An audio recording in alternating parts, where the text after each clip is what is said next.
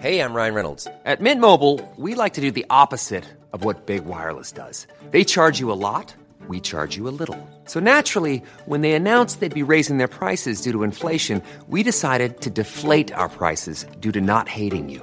That's right. We're cutting the price of Mint Unlimited from $30 a month to just $15 a month. Give it a try at mintmobile.com slash switch. $45 upfront for three months plus taxes and fees. Promo rate for new customers for limited time. Unlimited more than 40 gigabytes per month. Slows. Full terms at mintmobile.com.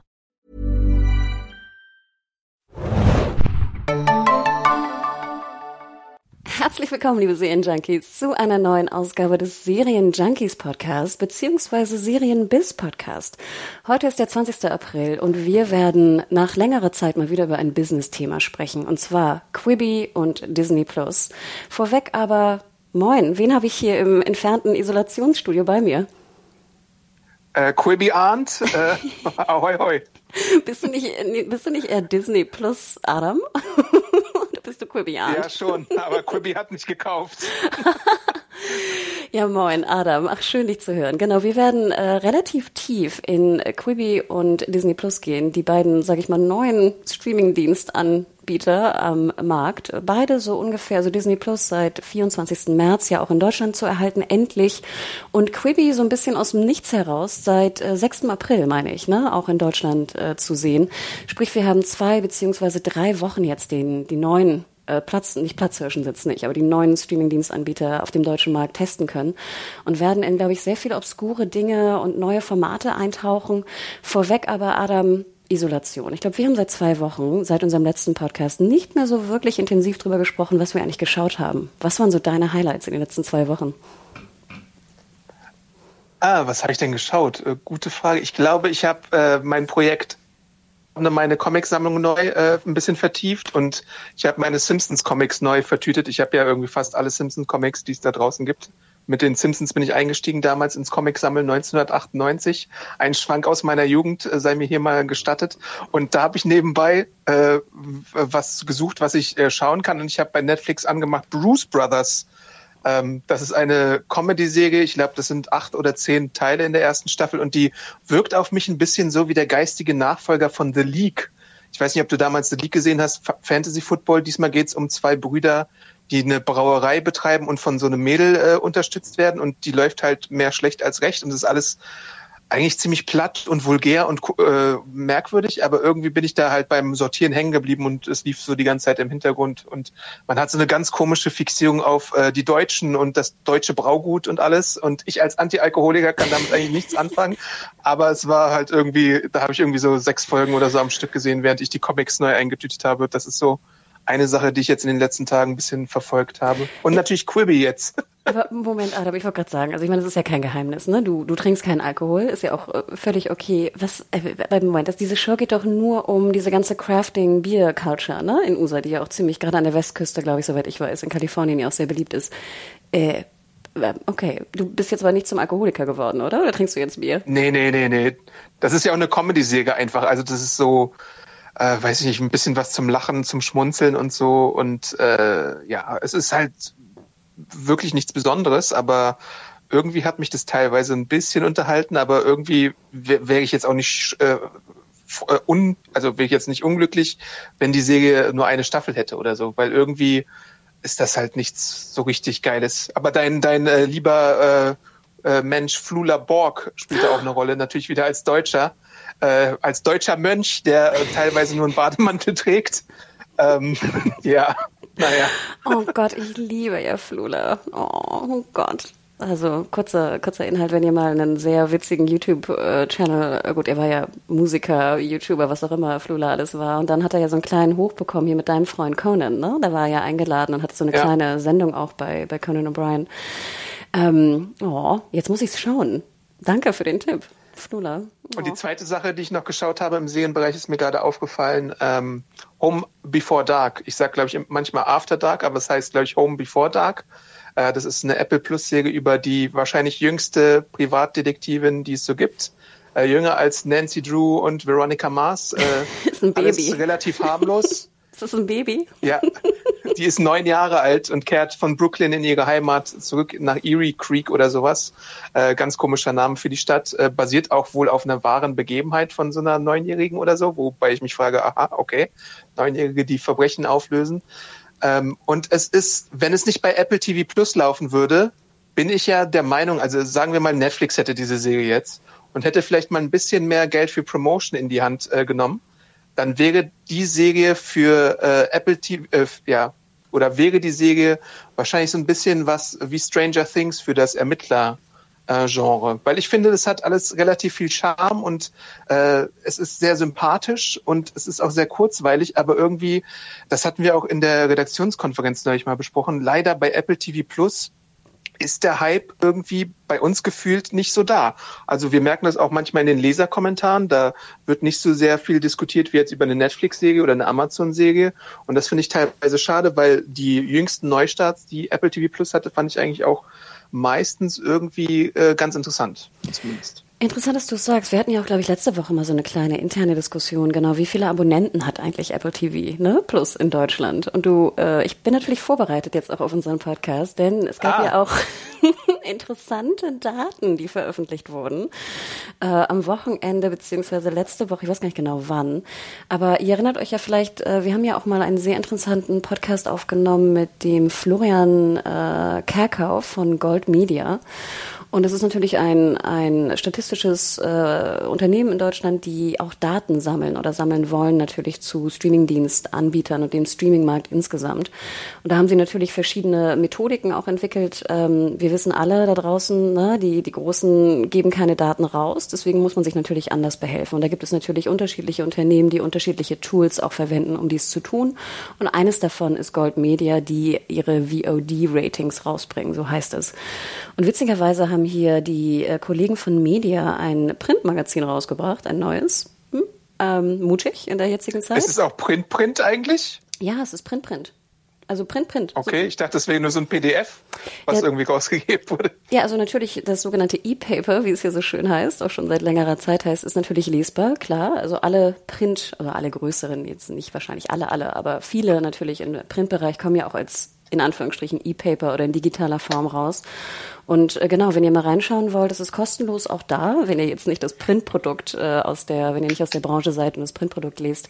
Und in diesem E-Paper finde ich natürlich sehr interessant, ist auch ein, ein, Teil drin über Disney Plus und dort sind auch Tabellen drin. Ich komme zum Punkt, es dauert länger. Ich, äh, zum Tabellen drin von dieser VOD-Analyse-Rating.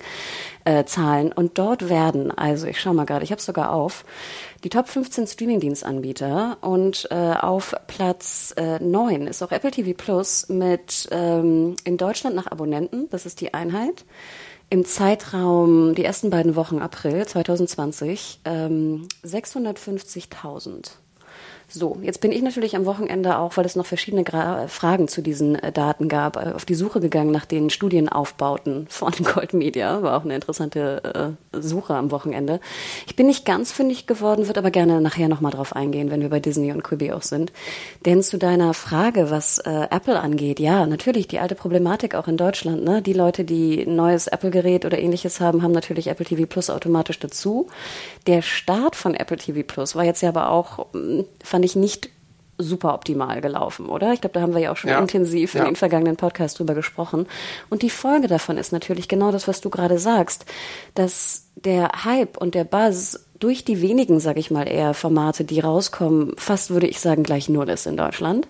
Und dass dann solche Formate, die auch durchaus interessant sind und absolut auch funktionieren würden, auf anderen Streamingdienstanbietern einfach komplett untergehen ne? weil es halt Apple TV Plus ist. Jetzt muss ich dir sagen, ich habe den Piloten von ähm, Home Before Dark auch gesehen, denn Nadia hatte irgendwann mal im Podcast diese Geschichte erzählt. Und zwar war das so ein Highlight-Podcast, ich glaube in Mitte 2019. Und sie erzählte von dieser wahren Geschichte von der ganz jungen Ermittlerin. Und ich fand das total spannend damals, dass es sowas gab. Ich muss aber sagen, ich fand den Piloten nicht gut. Darf ich das sagen? Mir hat er überhaupt nicht gefallen. Also ich kann verstehen. Ja, kannst du sagen. Ne, ich, fand, ich fand sie zum Beispiel, also auch Brooklyn Prince, finde ich, spielt fantastisch. Absolut super. Also auf jeden Fall, ja. Ähm, aber ich fand, es war so, ich hatte so ganz dolle Erinnerungen an so himmlische Familie. Echt? Ja, es war alles so, so goody-goody, weißt du? Sie war so super schlau und sie hatte dann noch, weißt du, so ein, so ein fotografisches Gedächtnis und alles war so, so, so gut. Und dann wurden dann so Mystery-Elemente da reingedrückt, die irgendwie, finde ich, mit so ganz, ganz furchtbaren Score untermauert waren. Es wirkte so sehr 90s für mich im Serienbiss, Ja, das, das stimmt, aber das sehe ich sogar positiv, dass es so ist.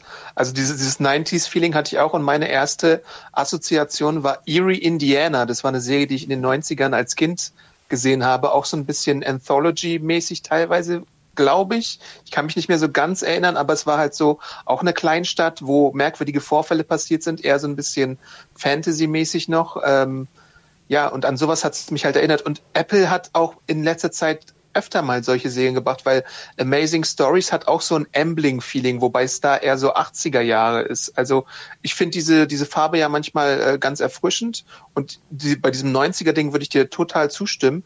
Ähm, ja, aber, aber mir hat's eigentlich äh, gefallen, weil es eben so diese Farbe bedient hat, weißt mhm. du?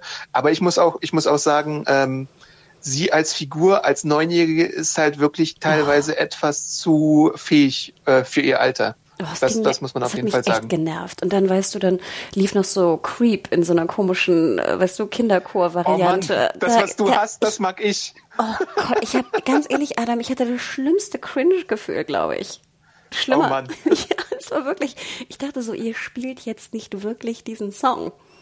Ich konnte es nicht ertragen. Das ist die Scala-Version, die ich liebe. Und dann gibt's am Ende noch einen anderen Kinderchor-Song, den mochte ich auch ganz gerne. Also ähm, Ach, das war auch wieder so on the in nose. welche Richtung ihr tendiert. Oh, fuck. oh Gott. Aber interessant, dass du das Guckt so mal siehst. rein und sagt euch, sagt uns ja. Bescheid, wie ihr das findet. Also ob ihr äh, im Team Hannah seid oder im Team Adam. Oh Gott. Sorry, ich habe auch einen, ähm, einen Twitter-Follower von mir hat mir auch gesagt, dass er es total geil fand und wir sollten auch mal einen Podcast drüber machen. Ich habe den Namen leider vergessen, es tut mir wirklich leid.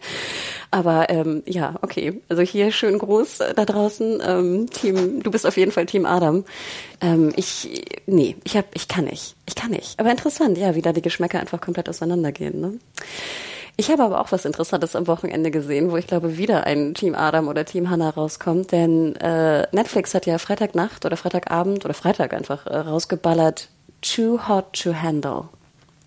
Und ich sah das sozusagen auf der, auf der Startseite von Netflix und dachte mir, okay, heute Freitag, ich war komischerweise sowieso in dieser Isolation, in so einer komischen Stimmung. Ich hätte wahnsinnig, ich hätte wahnsinnig gern wäre ich weggegangen an dem Freitag. Hatte ich irgendwie lange nicht mehr, aber an dem Freitag hatte ich's und war dann irgendwie extrem down, dass wir jetzt nicht irgendwo hingehen können oder irgendwas machen können oder feiern gehen können oder irgendwelches. Wie gesagt, es gibt natürlich Schlimmeres heutzutage. Es ist jetzt nicht, nichts Schlimmes sozusagen, aber ich hatte irgendwie seit langer Zeit mal wieder das Gefühl. Und dann kam Hat das Ding denn einen komischen deutschen Titel?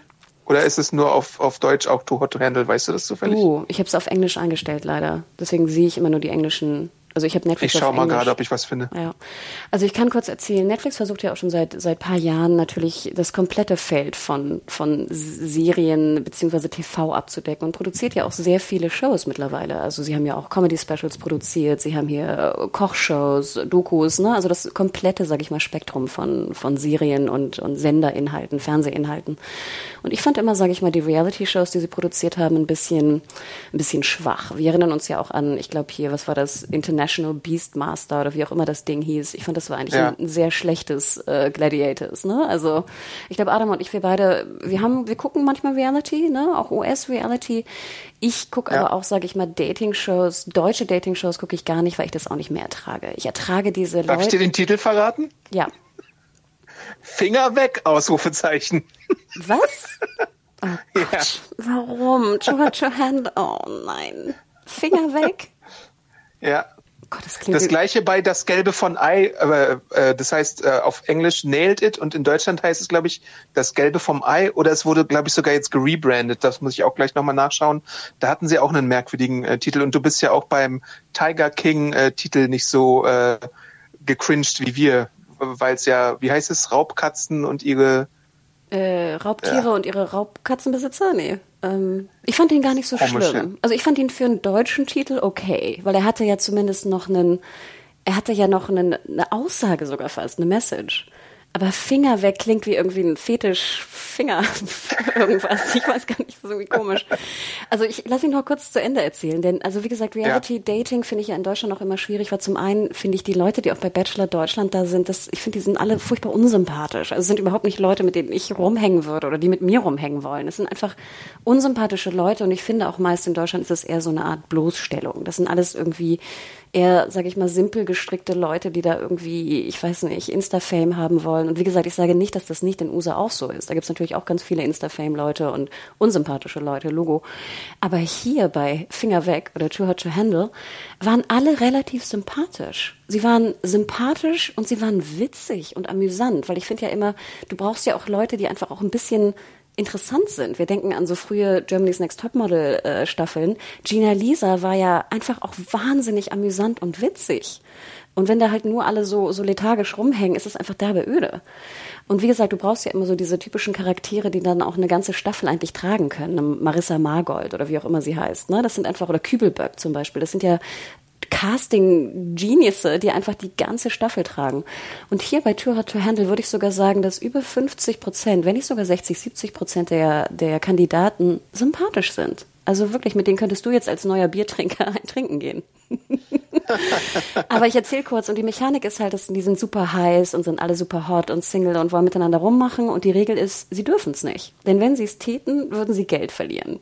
Klingt jetzt nach einer sehr kapitalistischen Herangehensweise, macht es aber eigentlich ganz interessant, weil die sich also sozusagen besser kennenlernen müssen. Es geht wirklich nicht jetzt um den schnellen, sage ich mal, das schnelle Herummachen oder schnell irgendwie alle landen im Bett und du siehst dann diese furchtbaren äh, voyeuristischen ähm, Nachtsichtaufnahmen, wo sie dann alle irgendwie rumvögeln im Bett, sondern sie dürfen es halt gerade nicht und sie dürfen halt nur miteinander reden de facto oder sich äh, umarmen oder ähnliches, aber sie dürfen halt nicht sich küssen oder mehr. Und das macht die ganze Show echt ganz interessant. Und sie hat halt auch super Tempo halt, ne? Wie wir auch wissen in USA. Bestes Beispiel Shark Tank. 43 Minuten ja. in USA netto, ne? Super Tempo, super ja. amüsant. Zwei Stunden oder drei Stunden mit Werbung in Deutschland. Drei. Oh, ja. langsam, ne? Und diese, da diese drei, diese drei Dinge, Tempo, Mechanik und Casting, finde ich, ist hier bei Tour to Handle perfekt gelungen für Leute, die halt einen Zugang dazu haben. Klar, wenn Leute jetzt wieder sagen, sie gucken sowas nicht, ist scheiße, ist banal, dann bleibt weg. Aber wenn ihr, sage ich mal, generell auch mal ein bisschen Trash-TV vertragt, dann schaut da mal rein, denn ich finde, es ist wirklich brillant produziert. Und du kannst es wirklich so, du kannst es so runter, runterbingen, es macht Spaß, es ist witzig. Absolute Empfehlung von mir. Wirklich. Erstaunlich. Ähm, ich habe es ja nicht gesehen, aber du und ich glaube auch Bjane in der Redaktion, ihr seid ja auch Fan von äh, Queer Eye, ne? Du warst ja, glaube ich, auch schon vor Netflix-Fan mm. davon und ich glaube, Bjane kennt es hauptsächlich durch Netflix. Jetzt ist es da, ist es irgendwie, weil du hast ja gesagt, es sind sympathische Protagonisten. Ist mm. das äh, vielleicht so eine so eine Referenz, die du da hast äh, dafür für sowas? Also ich finde ja Queer ich weiß ja nicht, du weißt, äh, weißt du das, Adam, dass der RBB ja ein deutsches Queer Eye produziert hat? Ja, ja, ja, das weiß ich ja. Gott, also wieder die, der klassische Unterschied. Wirklich, das ist für mich wieder das, was ich gerade versucht habe zu, zu erklären. In Deutschland unsympathisch, bisschen bitchy, ähm, überhaupt kein, kein Tempo und Gefühl für die Situation. Und in USA hier Queer Eye einfach die, die Charaktere sind so super, super ähm, interessant und sie wollen halt die Leute nicht runterziehen, die sie besuchen, sondern sie wollen sie aufbauen. Sie wollen positiv sein, sie wollen nett zu ihnen mhm. sein, sie wollen, weißt du, you're beautiful und look at your hair. Und natürlich, vielleicht ist es für manche auch ein bisschen zu viel, aber es ist so, es ist so, so positiv und, und warm vom, vom Herzen her und nicht immer dieses deutsche Hau drauf, das sind alles Loser Loser und Versager. Ich meine hier so, wie heißen denn diese ganzen, was nicht, Frauentausch, aber auch Bauer sucht Frau und so. Das ist ja alles Runtermacht-TV, finde ich. Oder? Also weißt du, was ich meine? So, so. Ja, weißt du, was mir dazu einfällt? Das Model und der Freak damals bei Pro7, das war ja auch so quasi Queer Eye, bloß halt in gemeiner, würde ich fast sagen. Ja, und es ist, und denk dran, früher altes Queer Eye, ich habe es gern gesehen mit meinem Bruder. Das war aber auch so, da waren die Fab Fives eigentlich ganz sympathisch, aber die Heten, die sie dann besucht haben, waren immer sehr so, so dreckige Nerd-Heten, weißt du, die dann so ganz eklige Badezimmer hatten, wo dann alles eklig war und sowas. Mhm. Und da dachte ich auch so, das will ich eigentlich nicht. Und deswegen finde ich halt auch Netflix das sehr, sehr gut hin hinbekommen. Die neue Sendung, du, du willst, derjenige, der besucht wird oder diejenige, wird nicht runtergemacht, weißt du? Das ist einfach Aufbau. Und jetzt klinge ich wie so eine Chaka-Chaka-Lady. Bin ich wirklich nicht. Aber ich finde, es ist sehr angenehm zu sehen. Ähm, und ja, also ich finde, es ist ein bisschen anders als Queer Eye, weil das halt wirklich eine klassische, also eher klassische Dating-Show ist. Und Queer Eye ist ja eher so, ich weiß nicht, fällt fast in irgendwie ein anderes äh, Metier. Ist ja auch sehr, sehr gay, logischerweise. Ähm, ne, jetzt hier ähm, Too Hot to Handle natürlich äh, eher weniger. Obwohl auch ein bisschen sogar. Auch ganz interessant, ähm, ohne, ohne Wertung oder ähnliches. Ich würde sagen, es ist anders, aber es fällt auf jeden Fall in die sehr, sehr gut produzierten Reality-Formate von Netflix. Soweit kann ich sagen. Das kann ich sagen. Aber noch eins möchte ich sagen zu deinem Tiger King. Ich weiß nicht, hast du die neue Extra-Folge gesehen, die noch rausgebracht wurde? Nee, die habe ich noch nicht gesehen. Nee, nee. Das heißt übrigens Großkatzen und ihre Raubtiere, nur um das einmal noch festzuhalten. Aber komm, das ist doch besser als Finger weg. Und was war das andere? äh, das Gelbe vom Ei. Aber du bist ja zum Beispiel auch ein großer Nailed It-Zuschauer, oder? Ja, ich habe die erste Staffel gesehen, aber das ist mir dann auch relativ schnell auf den Keks gegangen, muss ich tatsächlich sagen. Aber so das große Backen oder so, äh, das finde ich ja ganz gut eigentlich. Also tatsächlich, so in der Hinsicht. Genau, aber ähm, also wie gesagt, schaut mal, schaut mal rein. Ansonsten habe ich noch Westworld gesehen. Ne? Sind ja noch drei Folgen bis zum bis zum großen Finale. Bin ich auch ziemlich drin. Ähm, und hast du noch irgendwas so Neues gesehen? Good Fight? Ich weiß nicht, wollen wir drüber sprechen? oh, Good Fight. Zwei sehr schöne Folgen äh, direkt zum Auftakt. Ich habe die zweite noch nicht gesehen.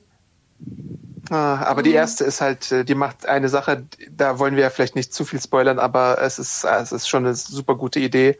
Die lässt einen Zuschauer auch kurz den Cliffhanger vergessen und dann denkst du dir, was sehen wir hier eigentlich gerade? Und warum kann das nicht der neue Status quo sein? Nicht nur von der Säge, sondern von der ganzen Welt, ohne jetzt mal konkret zu werden. Aber ähm, ja, das war, das war schon ein sehr schöner Auftakt, fand ich. Es war, genau, also, wir, also schreibt uns gerne, wenn ihr wollt, dass wir jetzt, ich glaube am 30. Juni, ne, startet ja auch äh, die vierte Staffel endlich beim Fox Channel in Deutschland. Also schreibt uns gerne, ja. ob wir da auch nochmal äh, vielleicht mehr machen sollten, podcastmäßig. Ist ja eine kleine Serie, die jetzt nicht so den größten Buzz hat, ne, und auch nicht so viele Fans, sag ich mal, aber ähm, ich glaube, diejenigen, die es schauen, sind irgendwie komplett da drin.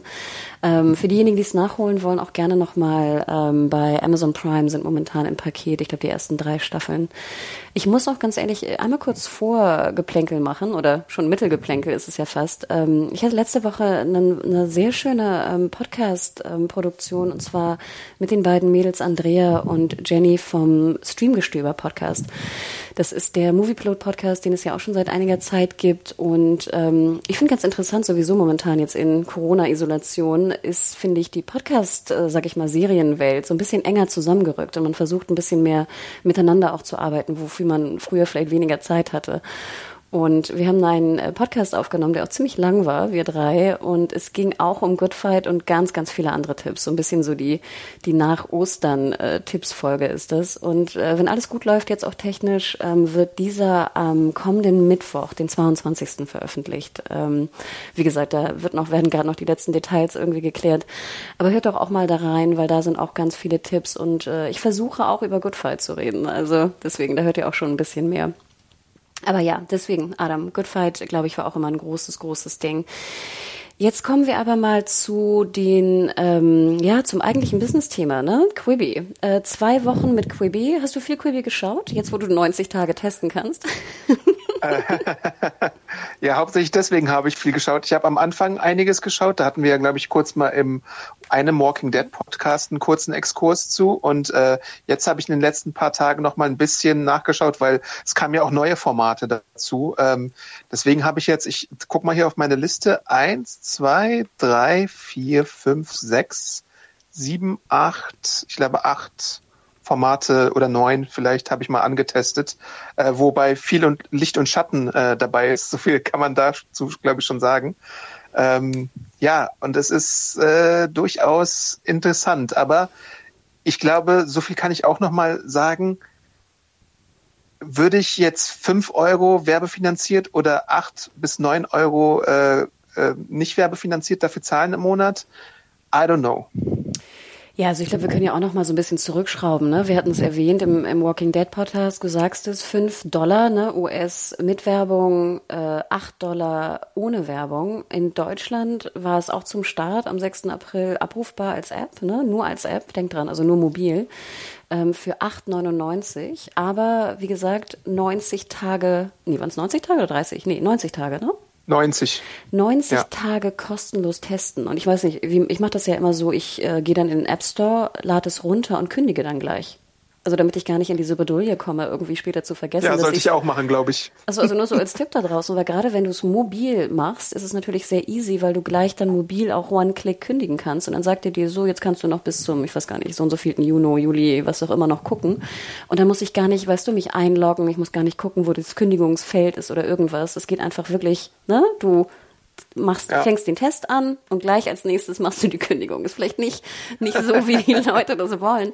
Aber ich denke, dann kann ich ja immer noch entscheiden, ob es mir gefällt oder nicht.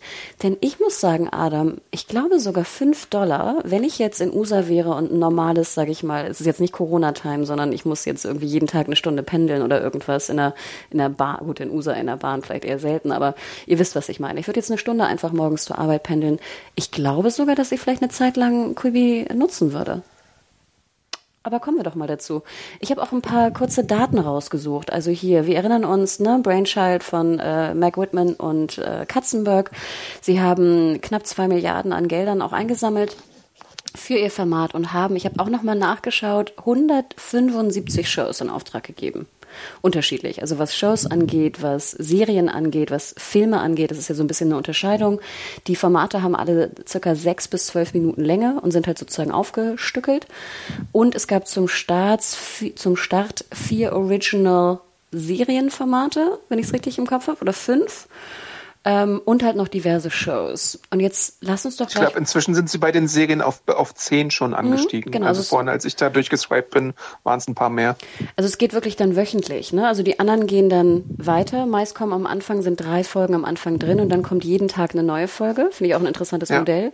Und es kommen halt dann pro Woche wieder neue Formate, die ein ähnliches äh, Ausstrahlungsfenster haben. Also ich finde es auch ein bisschen verwirrend. Ich finde die App generell technisch super. Ich finde, sie funktioniert super. Ich, Sie die finde ich auch super. Sie ist ja. schnell, ich finde, es ist alles wirklich äh, top. Ähm, und ich finde auch diesen Move, man kann halt, wie gesagt, hochkant oder quer gucken. Ich gucke meist quer, weil es halt eher so ist, wie ich es gewohnt bin zu gucken. Ich muss aber auch gestehen, manchmal drehe ich es dann hochkant und finde es ganz spannend. Also ich finde dieses Tool, was Ja. jetzt so eine Spielerei ist, ich finde es aber eine ganz interessante Spielerei. Dazu wollte ich dich nämlich fragen, ne? Also hochkant oder äh, vertikal.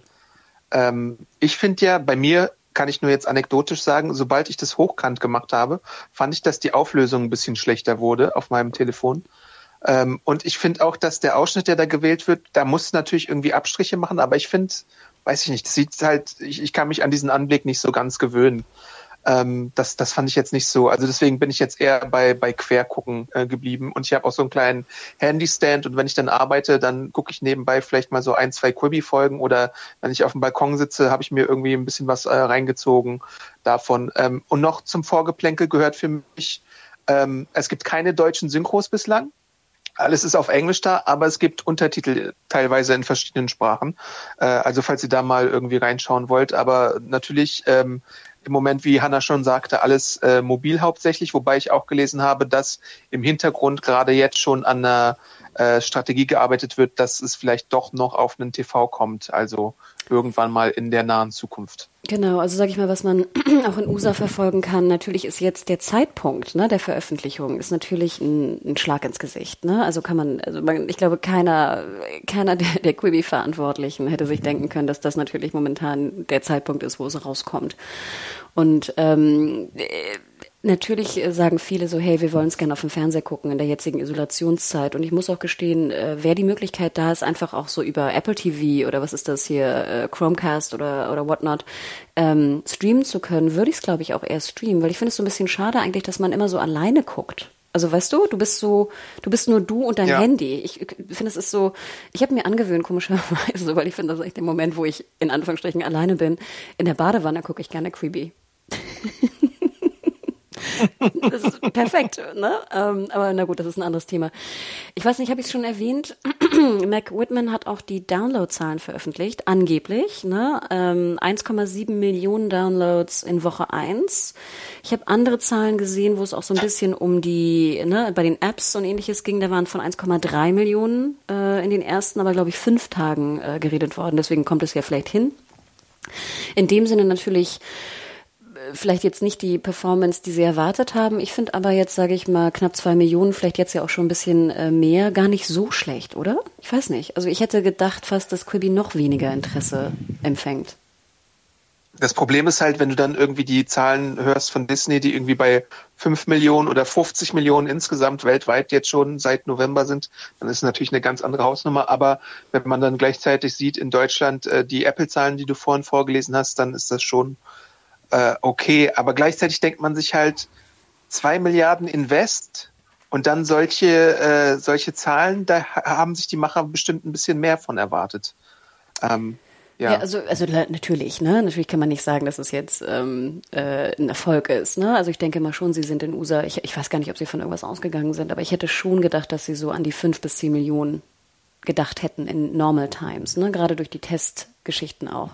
Und dass jetzt natürlich auch in USA die News wird natürlich von, von Corona bestimmt, ist ja auch absolut richtig. Ich meine, da ist ja auch, das ist ja auch schwierig momentan in den USA, kann man ja auch nur so sagen, dass da jetzt Leute nicht auf dem Handy Quibi gucken, äh, irgendwie, ich weiß nicht, Elba versus Block oder, oder Punkt, glaube ich, äh, ist auch verständlich. Ne? Also das, glaube ich, ist schwierig. Ich bin aber auch so ein bisschen zwiegespalten, weil ich ja immer denke, ich denke dann so an die ganzen Leute, die ich auch kenne aus dem Webserienbereich und ich denke immer, ich würde mich schon freuen, wenn Quibi auch ein bisschen Erfolg hat, weil das auch so ein bisschen so ein Push, glaube ich, wäre für Webserienformate. Weißt du, was ich meine? Ich will ja, nicht, das auf jeden es, Fall. Na, ich will nicht, dass es halt so eine, nie, weißt du, wenn Quibi scheitert, glaube ich, werden wir in den nächsten fünf bis zehn Jahren kein Funding, größeres, also signifikantes Funding für Webserienformate kriegen. Und das würde, würde ich sehr traurig finden, gerade in Deutschland. Aber ja, zwei Gedanken dazu. Ähm, zu den Downloadzahlen nochmal. Du musst ja jetzt auch überlegen, und das finde ich gerade so ein bisschen äh, gravierend an der Sache, die schenken dir das Produkt ja quasi für drei Monate und dennoch hast du nur 1,7 Millionen Downloads. Wenn du dann erstmal diesen Schritt gehen musst, dass du dafür bezahlen sollst, dann wird ja die Zahl nicht signifikant steigen. Und du hast ja jetzt schon ziemlich große Namen bei diesen ganzen Produktionen drin. Also ich weiß nicht, was sie dann machen, um die Leute dazu zu bewegen, äh, zu investieren und äh, äh, zu abonnieren, weißt du? Äh, das, das frage ich mich. Und dann eine zweite Frage, die kannst du wahrscheinlich ein bisschen besser beantworten als ich, weil ich damals nie so richtig ins Thema eingestiegen bin. Es gab doch schon mal sowas nur auf Snapchat. Und was wurde eigentlich auf Snapchat? Zur ersten Frage. Ich glaube ganz ehrlich, dass sie den Werbepush, ne, da wird ja auch eine, eine, eine Werbekampagne und ähnliches bei gewesen sein, dass sie die in den äh, Mitte bis Ende März, als dann Corona losging, gekickt haben. Weil, also das ist meine Vermutung. Wie gesagt, ich war nicht in USA in der Zeit. Ich weiß nicht, ob da ganz viel Werbung lief zu, zu Quibi, aber äh, kann ich mir nicht vorstellen. Und dass sie einfach gesagt haben, okay, weißt du, Augen zu und durch.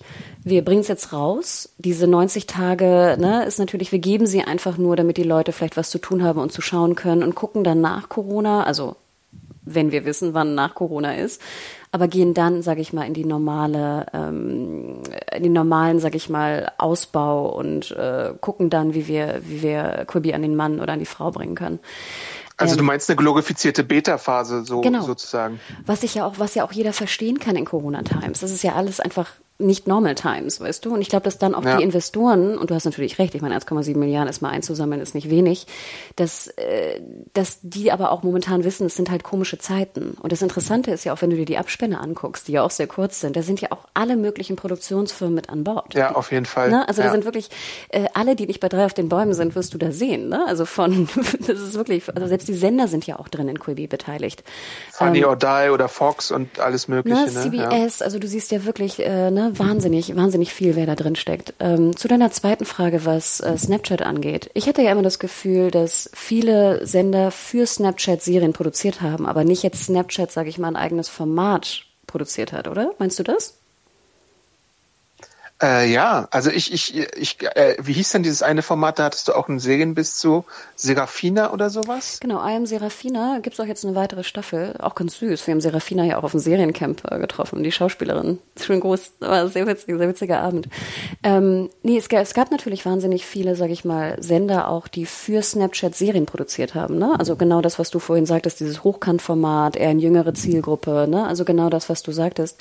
Aber es war ja, sag ich mal, kein Streaming-Modell wie jetzt Quibi, wo du für zahlst und dann Inhalte guckst. Ne? Das meinst du nicht. Du meinst einfach ah, ja, nur generell, ja. was ist eigentlich ja. aus Snapchat geworden? Gut, wir haben jetzt ja auch gemerkt, auch so ein bisschen, ja. dass Snapchat ja auch ein bisschen, habe ich zumindest das Gefühl, gab es da nicht auch diesen, was war das, Kylie, äh, wie heißt sie? Äh, Kylie Jenner Moment, wo sie meinte, irgendwie das neue Snapchat findet sie doof und dann hat irgendwie Snapchat, ich weiß nicht, äh, die Hälfte des Börsenwerts verloren oder so.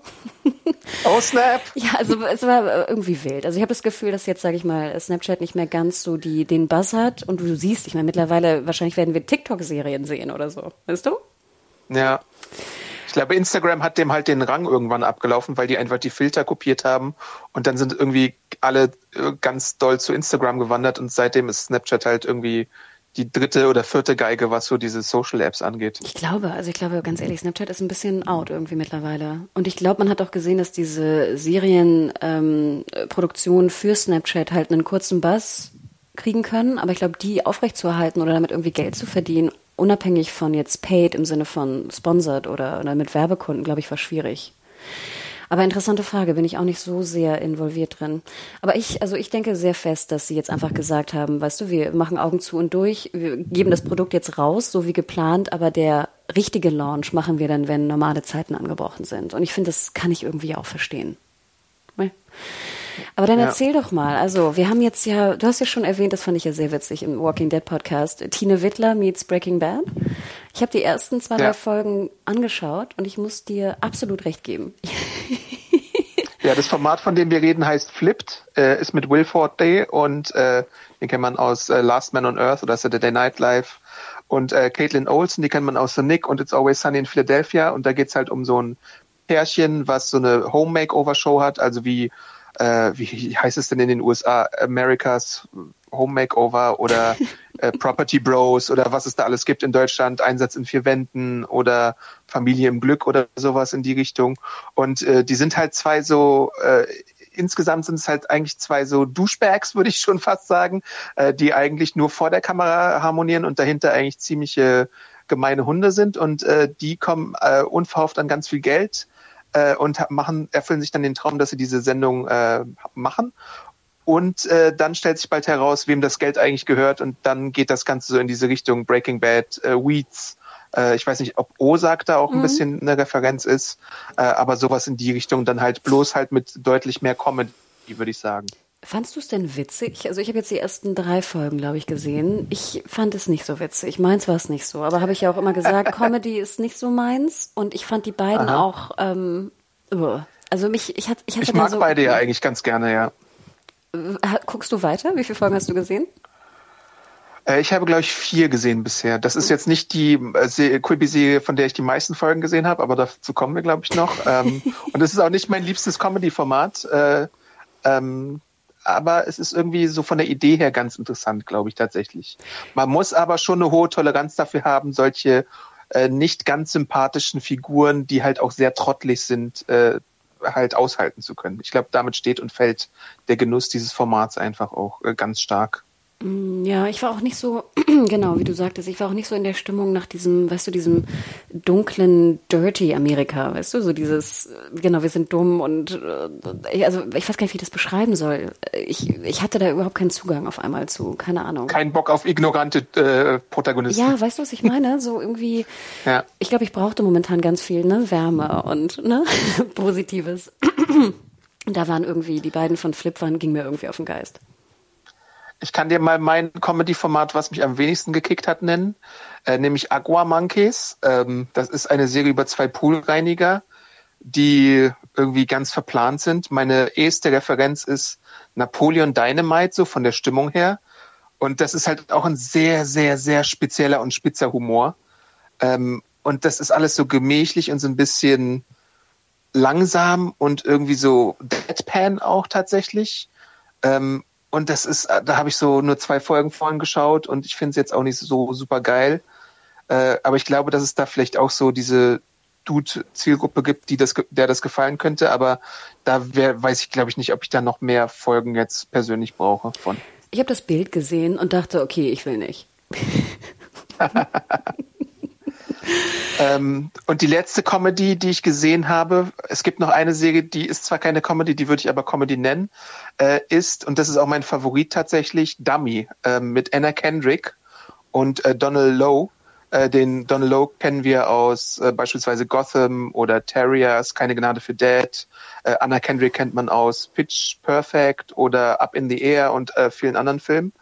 Ähm, und da geht es darum, die beiden sind ein Pärchen und äh, Donald Lowe hat eine Sexdoll und Anna Kendrick bildet sich dann ein, dass diese Puppe mit ihr spricht. Und das Ganze ist dann halt so ein bisschen äh, eine Mischung aus Hör und ähm, Lars und die Frauen. Äh, beides tatsächlich auch Ryan Gosling-Filme. Ich wollte gerade sagen, Lars and the Real Girl, ne? Ich habe den Film geliebt damals. Genau.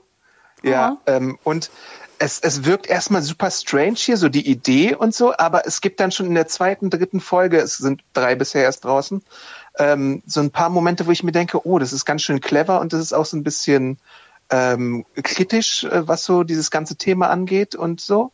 Und man, man versucht auch die ganze Zeit so äh, nicht jetzt unbedingt so Sexdoll-Shaming oder äh, Sex-Toy-Shaming zu machen. Und das fand ich irgendwie ganz interessant. Und Anna Kendrick mag ich eigentlich sowieso ganz gerne äh, meistens von, von dem, was sie macht, obwohl sie natürlich manchmal auch so ein paar äh, nervige Angelegenheiten hat, aber oder Angewohnheiten, sorry.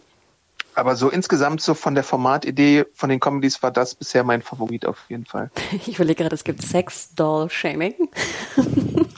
Naja. Nein, ich weiß, was du meinst. okay. Ähm, aber interesting, da habe ich noch nicht reingeschaut, Dami. Stimmt, die Kendrick-Serie, ne? Ich finde, es ist relativ schwierig auch zu sehen, was es eigentlich alles gibt bei, bei, ähm, bei Quibi. Ich habe nämlich am Anfang, ich glaube in Woche eins, als es dann rauskam und du es erwähnt hattest und ich es ja ganz vergessen hatte, habe ich mal geschaut, was so die Kritiker sagen in USA vor allem, was so die besten Shows sind. Und ich bin dann relativ schnell in die Show gegangen, When the Streetlights Go On. Hast du da mal reingeschaut? Nee, das habe ich tatsächlich noch nicht geschafft. Ist mit auch äh, Queen Latifah.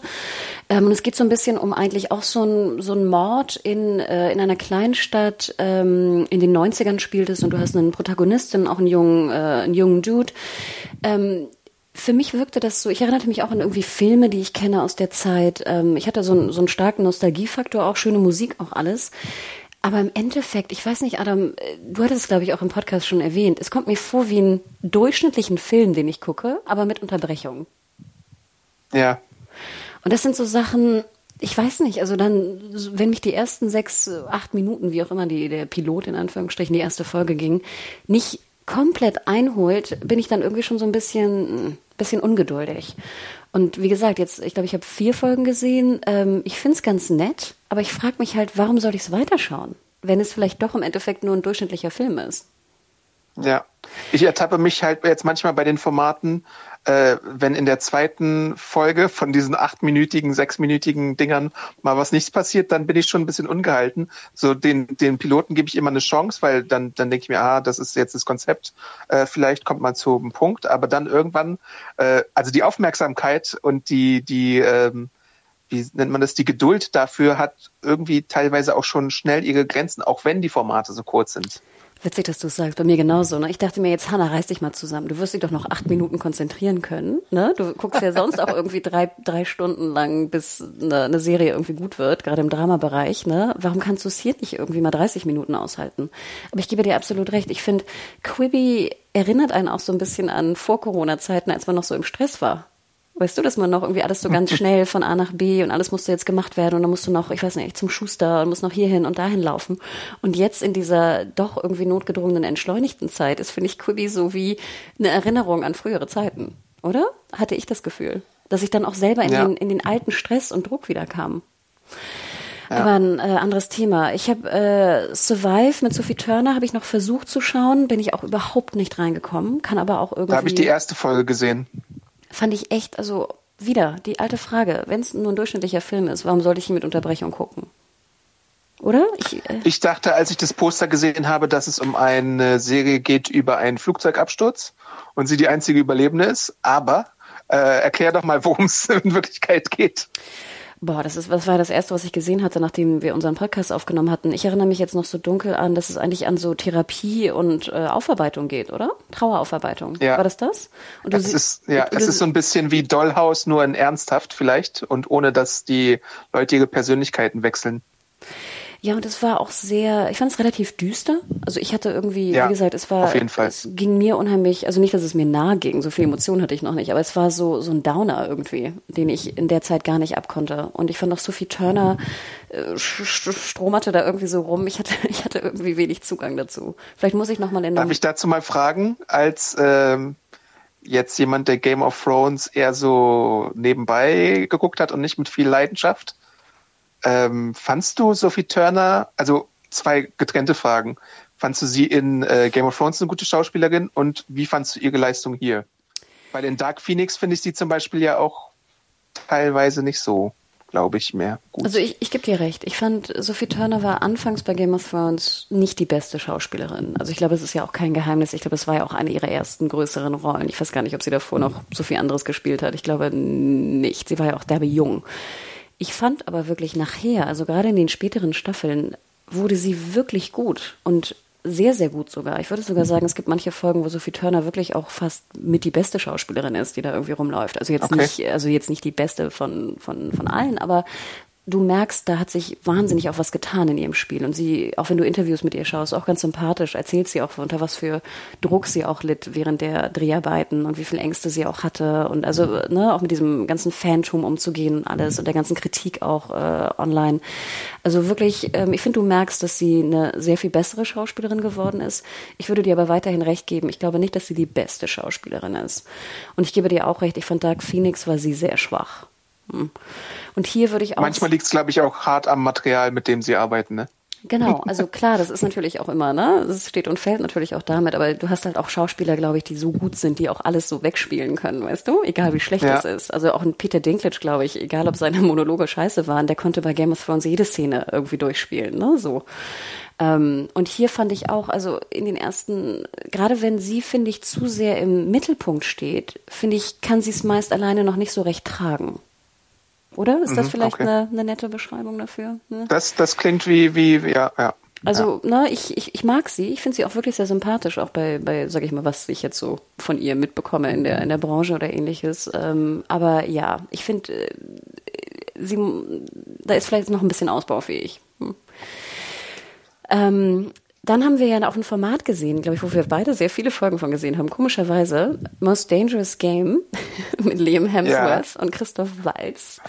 Jetzt muss ich ja. sagen, ich mach, es macht Sinn, warum ich ziemlich viele Folgen davon gesehen habe, denn ich habe so leider so ein kleines Fable für Liam Hemsworth immer schon gehabt. Hast du? Ja, es ist Wusste ich gar nicht. doch, das ist ganz so ein bisschen witzig. Es fing schon an, als er, ich glaube, 18 war oder so, wo ich schon dachte, oh Gott, Hannah, ne, das geht gar nicht. Ähm, nee, es tut mir leid. Also von allen Hemsworth-Brüdern da draußen war mir, war mir Liam immer schon der Liebste. Und ich finde ihn, Wie bitte? Ich finde ihn extrem hot. Das tut mir leid. Das ist wirklich, ich, ich weiß, ich weiß Chris nicht. or Bust. Nein, es tut mir leid. Liam, abs absolut Liam. Da komme ich auch direkt in Stimmbuch aus. Und der, und der läuft auch so niedlich. Und in Dangerous Game siehst du eigentlich nichts anderes als ihn irgendwie rumlaufen. Also ähm, das stimmt. Deswegen, ich finde Christoph Walz spielt wieder Christoph Walz. Es ist wirklich, also ja. Äh, schablonenhaft könntest du ihn nehmen und auf drei andere Rollen eigentlich draufpacken, die er da wieder rausholt. Schon die Intonation in seiner in Art zu sprechen ist komplett die gleiche. Ähm, es nervt langsam. Ich habe wirklich mal jetzt auch die Schnauze voll von Christoph Walz. Tut mir leid. Und es geht ja auch ums kurz zu machen. Er ist so, also Liam Hemsworth ist verheiratet, Frau ist schwanger, er hat Geldprobleme, hat auch noch Krebs, muss aber dieses Riesenhaus finanzieren. Das war ja aber mein erster Gedanke, Adam, oder? Verkauf doch das scheiß Haus. Dann hast du schon mal ein bisschen mehr Geld. Oder? Du musst nicht irgendwie in einem sechs, ich weiß nicht, sechs Zimmer, ähm, 400 äh, Quadratmeter Haus wohnen. Aber gut, das ist eine andere Thematik. Es ist halt sehr, finde ich, so sehr amerikanisch. Du, du bist ein guter Ehemann, ne? Du, du sorgst für deine Frau, die, die schwanger ist. Du sorgst für deine Familie. So ein Vibe hatte ich da ganz extrem. Und sag mal, Adam, bei dir rauscht das gerade so ein bisschen? Bin ich das oder bist du ja. das? Ach nee, dann, okay. Ich weiß nicht, ich hoffe, Ja. Okay, also verzeiht bitte das äh, kleine Rauschen. Und nachher, äh, was macht er dann? Er trifft Christoph Walz, äh, beziehungsweise das Unternehmen, und dann wird er halt zu so einem Gejagten. Hat so ein bisschen so einen Running Man-Vibe, ne? Er muss dann halt irgendwie rumlaufen und es gibt verschiedene Jäger. Er weiß anfangs nicht, wer die Jäger sind. Die dürfen ihn umbringen, müssen aber natürlich aufpassen, dass es nicht zu öffentlich ist. Und äh, er muss weglaufen und alle Stunde kriegt er mehr Geld und jede Stunde wird kurz ein Signal via seinem äh, Telefon, was er nicht wegwerfen darf, gesendet, wo er ist. Also da können die Jäger ihn dann auch finden. Ja, Adam, was denkst du? A Dangerous Game. The Most Dangerous Äh, Game. the, sorry. most, the Most Dangerous Game, ja. Das basiert ja auch alles auf einem Film oder auf einem Buch, da bin ich mir jetzt gar nicht sicher. Ein auf Buch, jeden Fall gab es das schon mal. Ich, ich kenne das auch als Simpsons-Parodie und ich kenne das, glaube ich, auch als Film oder so. Ich weiß nicht, Deliverance ist ja vielleicht auch so ein bisschen in die Richtung manchmal. Ähm, aber meine Assoziation war 24 meets äh, nicht auflegen und auf der Flucht, ähm, ohne jedoch irgendwie jemals ganz den Sog von, von so einem 24 zu entfachen, sondern was wäre, wenn 24 nicht 2000, sondern in den 90ern rausgekommen wäre und du so, so ein paar äh, Abziehschablonen-Schurken hast, die irgendwie die Scenery chewen teilweise, aber irgendwie auch ganz geil, aber auch ziemlich trashy und cringy manchmal. Ähm, ja, das ist, das ist so, ich, ich konnte aber trotzdem nicht wegsehen und habe, glaube ich, 14 Folgen jetzt, also alle, die da waren, irgendwie schon gesehen. Danke, dass du das sagst. Ich habe nämlich auch zwölf gesehen und ich gebe dir absolut recht. Ich glaube, alle Filme, die du gerade genannt hast, nicht auflegen auf der Flucht, sind besser. Also kann man faktisch sagen, ne? Das sind bessere Formate und man Ja. sollte die eher schauen. Und alle Bösewichte, genau, sind wie so Superhelden-Bösewichte, ne? So ganz, Ja, äh, ja. ganz over the top und überspielt auch und unangenehm und cringe und auch die Action-Szenen, finde ich, sind auch nicht gut. Also er ist ja auch in Anführungsstrichen, was ich eigentlich ganz sympathisch finde, er ist ja auch so normalo. Er kann halt rennen, weil er irgendwie ein Jogger ist so ungefähr und früher glaube ich irgendwie ein Leichtathlet oder irgendwas war, aber er kann jetzt ja auch eigentlich, er ist ja kein kein Marine oder kein Polizist oder kein, er ist ja ein normaler Business Dude eigentlich. Ja. Ähm, ja, ich gebe dir recht. Also ich würde sagen, das ist für mich wie ein durchschnittlich bis schlechter Actionfilm, der jetzt in sechs bis achtminütige Formate ge gequetscht wird. Ähm, und trotzdem muss man hingucken. Ich dachte, es wäre bei mir meine Liam Hemsworth komische Faszination, aber scheinbar ja nicht, wenn du auch gucken musstest. Ich finde es irgendwie ganz amüsant. Ja. Oder gibst du zu, du hast auch einen Liam Hemsworth. Ich habe einen Christ, äh, Christoph Waltz Crush.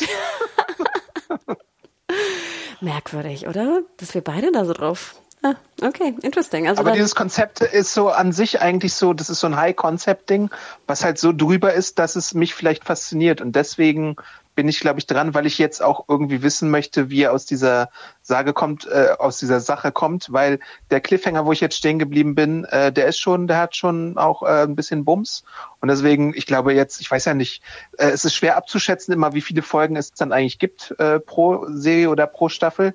Ähm, deswegen, äh, ich, wenn, wenn ich jetzt 14 gesehen habe, sein, wenn es jetzt äh, 15 oder 20 sind, dann, naja, dann ist es das halt und dann kann ich es auch irgendwann mal abhaken, gedanklich. Aber das möchte ich jetzt, glaube ich, so, wenn ich dann mal einmal drin bin, dann möchte ich es vielleicht auch mal äh, zu Ende sehen. Witzig, dass du das sagst. Ich habe nämlich auch so nach Folge 10 habe ich mal gegoogelt oder versucht zu googeln und zu finden, wie viele Folgen es eigentlich gibt. Ich habe es nicht gefunden. Ja. das ist sehr merkwürdig, okay.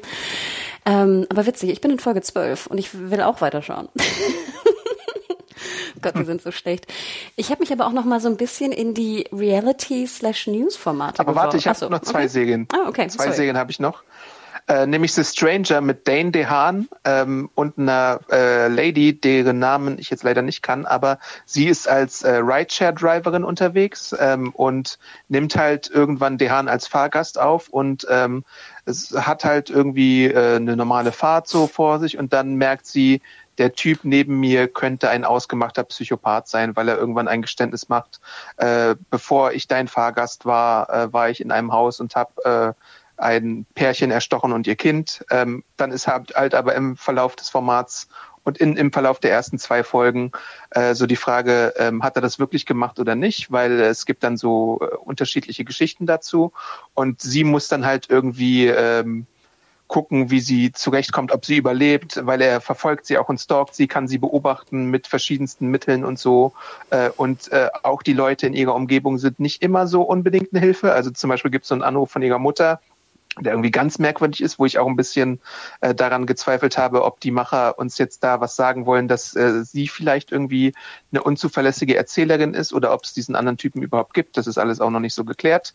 Äh, ähm, ich habe da jetzt so auch vier, fünf Folgen gesehen und das ist auch so ein Format, was ich ganz äh, spannend finde, aber auch teilweise ähnlich wie Most Dangerous Game tatsächlich von der Machart her finde, dass es manchmal so, so ein paar Twists gibt und so ein paar Entscheidungen, die halt so ein bisschen fragwürdig sind. Ähm, es ist halt so, manch, manche Query-Formate stelle ich mir so vor wie äh, ich habe ja nicht so viel davon gesehen, aber in den 30ern und 40ern gab es ja so Kinoserials. Das erste, was es da wahrscheinlich gab in einem etwas moderneren Kontext, war so die Batman 60er-Serie, die ja auch immer so auf Cliffhanger gearbeitet hat und immer so 10, 15 Minuten Intervalle hatte.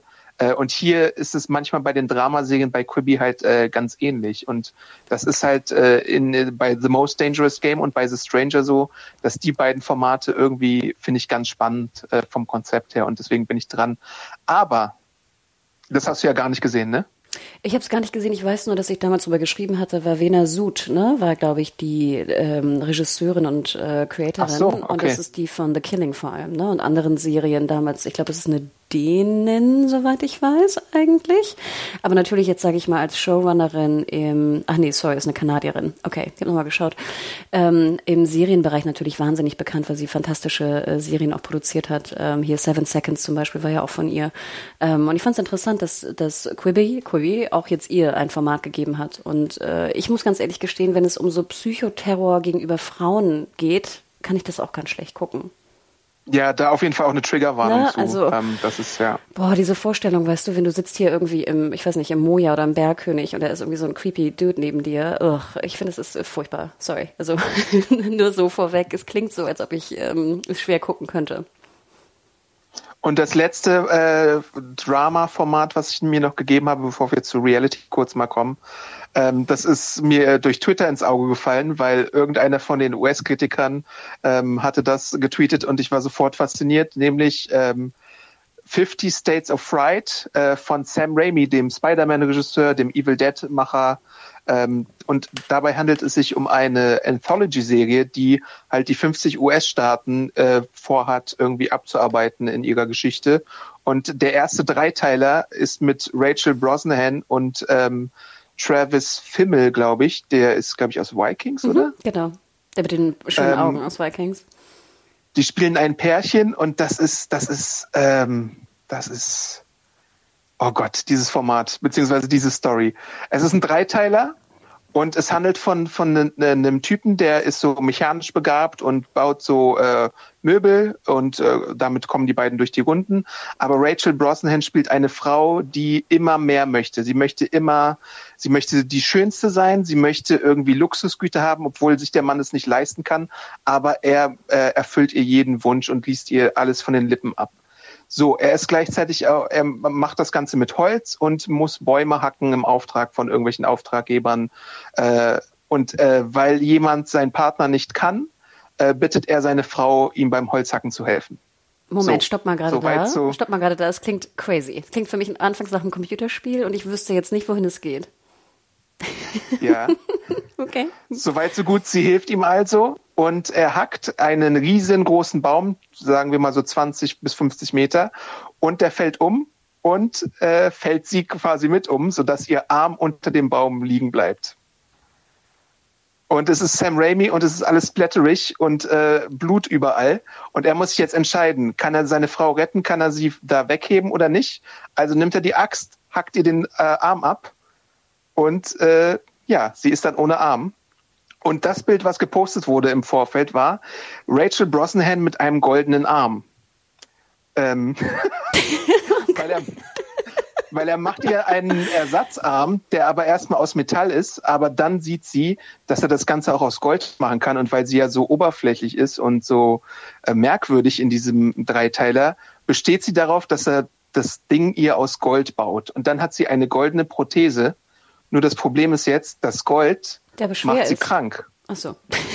ich dachte, das ist auch derbe schwer. Wie schwer ist dieser Scheiß Und dann, Das auch. Und dann nimmt die Tragödie ihren Lauf. Äh, sie, äh, was ist, weitere Sachen passieren mit ihr.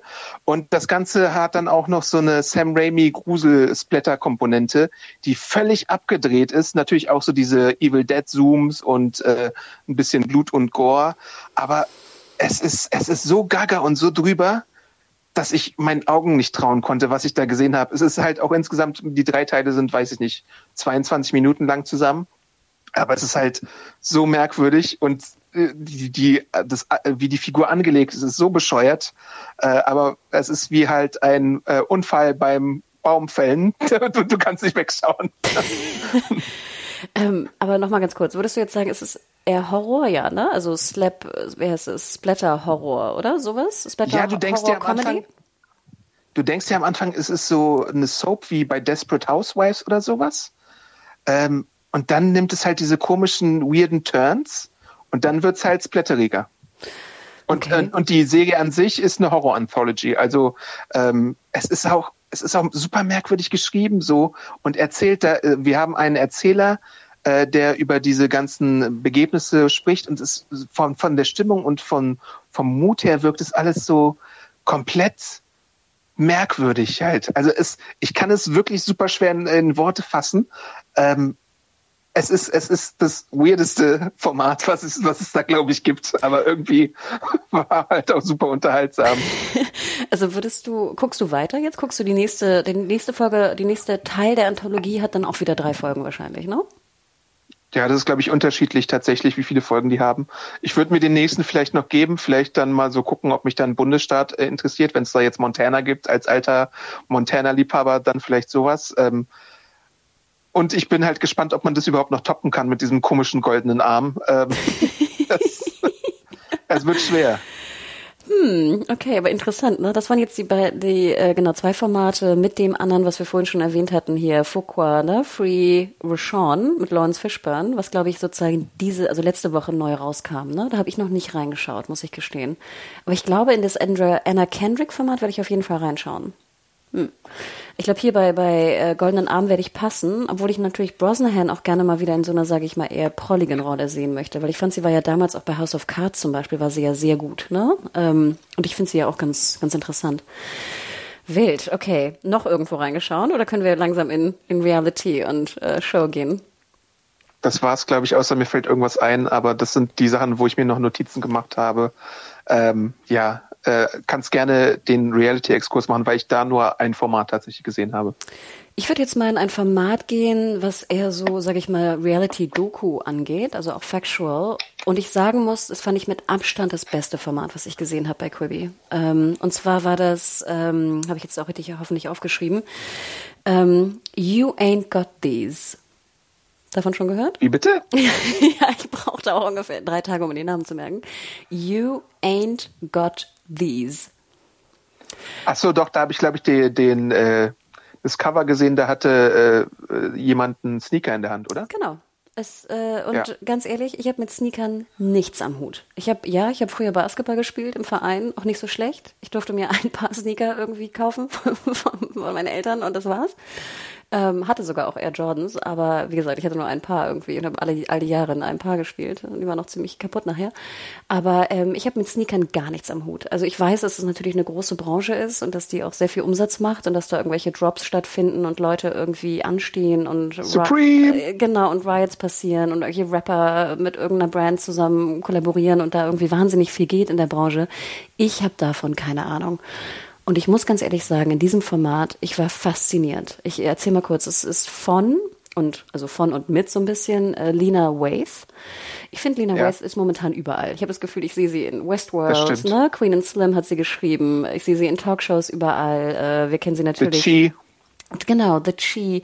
Sie hatte doch auch hier die, das erste Mal, dass ich sie gesehen hatte, wie hieß nochmal diese Netflix-Serie? Ähm, Masters of None. Masters of None. Ich habe irgendwann mal geguckt bei IMDb. Sie war sogar im, im Writer-Staff äh, bei Bones mit dabei damals. Also ganz interessant. Mhm, fand ich auch witzig. Also Lena Waithe, wie gesagt, momentan überall. Ähm, und sie geht jetzt, sage ich mal, der, der Sneaker-Kultur so ein bisschen auf die Spur, äh, auf, die, auf die Spuren. Und das finde ich ganz interessant. Es geht so ein bisschen natürlich Michael Jordan ne, mit Nike, großes Thema. Ist dann so wie eine Folge, die so ein bisschen abgeschlossen ist. Und eine Folge abgeschlossen im Sinne von sieben, acht Minuten. Dann hast du die nächste Folge Run DMC und Adidas. Äh, Adidas. Äh, dann hast du verschiedene schwarze Designer, ähm, die ich auch noch, ich, ich kenne die nicht, wahrscheinlich kennen andere Leute, die sich mit Sneaker Culture irgendwie auskennen, kennen die, äh, wo es um verschiedene Designs geht, um, um wo es um verschiedene Produkte geht. Äh, geht natürlich auch viel um jetzt sage ich mal Black Culture und ähm, der Ausdruck, was Sneaker bedeuten sozusagen in bestimmten für bestimmte Leute, das Business dahinter. Du hast doch Adam, du bist nachher auf so einer Sneaker-Con, weißt du, wo dann so Sneaker gehandelt werden und alle mit so, ich weiß nicht, 20.000 Dollar irgendwie rumlaufen und alles nur so Cash, irgendwelche Sneakersammler sind, die irgendwie, äh, also wie gesagt. Vanilla Eis ist großer Sneakersammler.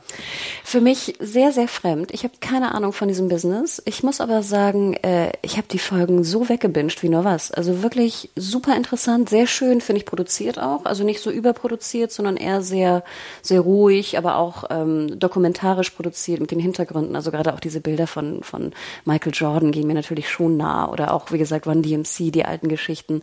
Ähm, super interessant. Lina Waith so ein bisschen als Moderatorin, sie besucht dann, sage ich mal, die verschiedenen Leute.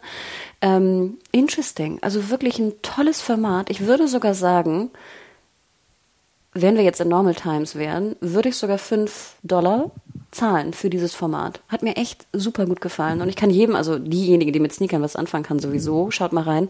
Aber auch diejenigen, die, sage ich mal, einfach irgendwie Interesse haben an einer interessant gemachten Doku.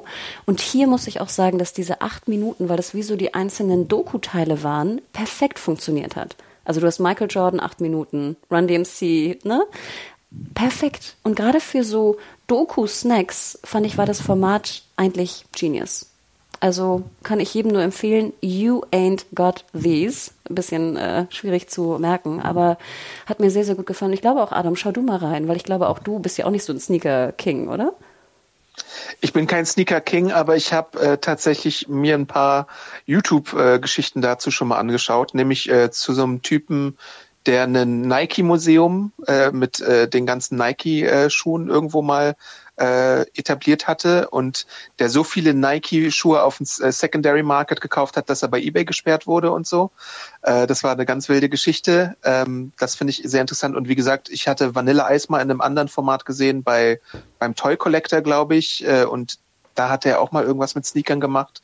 Ich glaube, er hatte äh, da irgendwas gesucht und wollte sich, äh, hatte äh, einen Toy verkauft, damit er sich teurere Sneaker kaufen kann und so. Und dieser ganze Supreme-Hype wird ja auch bei Hassan Minaj im, äh, in seinem Netflix-Format einmal abgedeckt. Also die Thematik finde ich schon ziemlich spannend, weil wie du schon sagst, also wenn da irgendwie Zehntausende von Dollar für ein Paar Schuhe ausgegeben wird, dann finde ich das immer an sich schon mal spannend und ich mag ja sowieso irgendwie Sammelleidenschaft und Sammler für bestimmte sehr spitze Zielgruppen eigentlich so äh, ganz gerne. Also ich denke mal, da werde ich auch mal äh, reinschauen.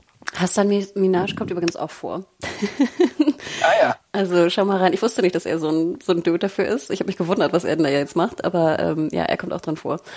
Und dann habe ich noch einen anderen Tipp. Ähm, auch eine, eine Doku, also so wie hier, Doku Factual, und zwar Nightgowns. Davon schon mal gehört? Das klingt wie Kostümporn oder sowas. Adam, es ist, es ist fast, es ist das, was du sagst. Es ist sogar Drag Queen Kostümporn. Also ah, ja. Auch was, was ich sehr, sehr gerne gucke. Ähm, ich habe mit meinem Frü Bruder früher sehr gern äh, hier Drag Race gesehen. Und es geht auch um eine von den Drag Race Gewinnerinnen, nämlich Sascha Velour. Und ähm, Sascha Velour hat sozusagen eine neue Show äh, aufgebaut, Nightgowns. Und es ist wirklich ein super schönes Format. Also es ist auch wieder so ganz warm und positiv und wir als Team und ne, diese, diese, sag ich mal, ähm, die Show, das Showformat, die Kostüme, ähm, sich weiterzuentwickeln. Also ganz bezaubernd. Ähm, klar, man muss jetzt irgendwie auch einen Zugang haben zu, zu Drag Queens oder generell auch, sag ich mal, der dieser, dieser Art von Kunst, logischerweise. Aber wenn man es hat, dann sollte man auf jeden Fall mal reinschauen, weil das einfach so bezauberndes Format ist und hat mir wirklich sehr, sehr, sehr viel Spaß gemacht. Ähm, Drag Race schaue ich nicht mehr. Ich finde es immer ganz schön hart. Also Das Negative daran äh, kann ich auch nicht, äh, kann ich schlecht gucken. Aber hier Nightgowns fand ich war bezaubernd. Also ja, Nightgowns und You Ain't Got These. Für diese beiden Formate wäre ich bereit, fünf Euro zu zahlen. Aber ich mach mal. Ja, ich habe mir auch überlegt, ja. Achso, sorry. Ich habe mir überlegt, wenn man so, wenn man so, ähm, also nach der Testphase könnte man ja auch sowas machen, was ich ja viel zu selten bei meinen Streamingdiensten mache, ähm, dass man halt wirklich nochmal, wenn man sieht, dass so neue Formate dazugekommen sind, einmal fünf Euro zahlen, dann irgendwie alles äh, binscht, was man so möchte und dann halt wieder kündigt. Ne? Das ist ja auch eine valide Taktik. Absolut. Also das finde ich ist ja auch eine sehr eine gute Taktik. Also wie gesagt, das habe ich ja auch immer gesagt bei äh, Apple TV Plus. Wenn jetzt jemand, ich würde ja jedem empfehlen, sich nochmal, wer jetzt irgendwas mit mit äh, wie heißt es Weltall oder ähnliches zu tun hat, schaut euch For All Mankind an, äh, zahlt einmal die fünf Euro, binge das Ding runter und kündigt wieder. Ähm, ich, also ich finde For All Mankind würde ich locker fünf Euro zahlen. Also das finde ich ist, ist auch gerade gratis da. Zum Beispiel, ne? Also deswegen, ich finde, das ist auf jeden Fall machbar.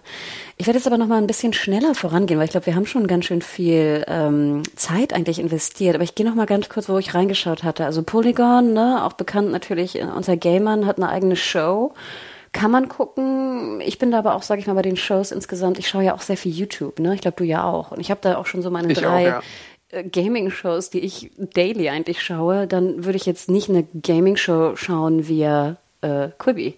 Ich denke, das ist für Leute, die vielleicht, sage ich mir jetzt, nicht so die großen YouTube-Konsumenten sind. Ähm, da würde ich nämlich weiterhin eigentlich meine, meine YouTube-Faves äh, favorisieren.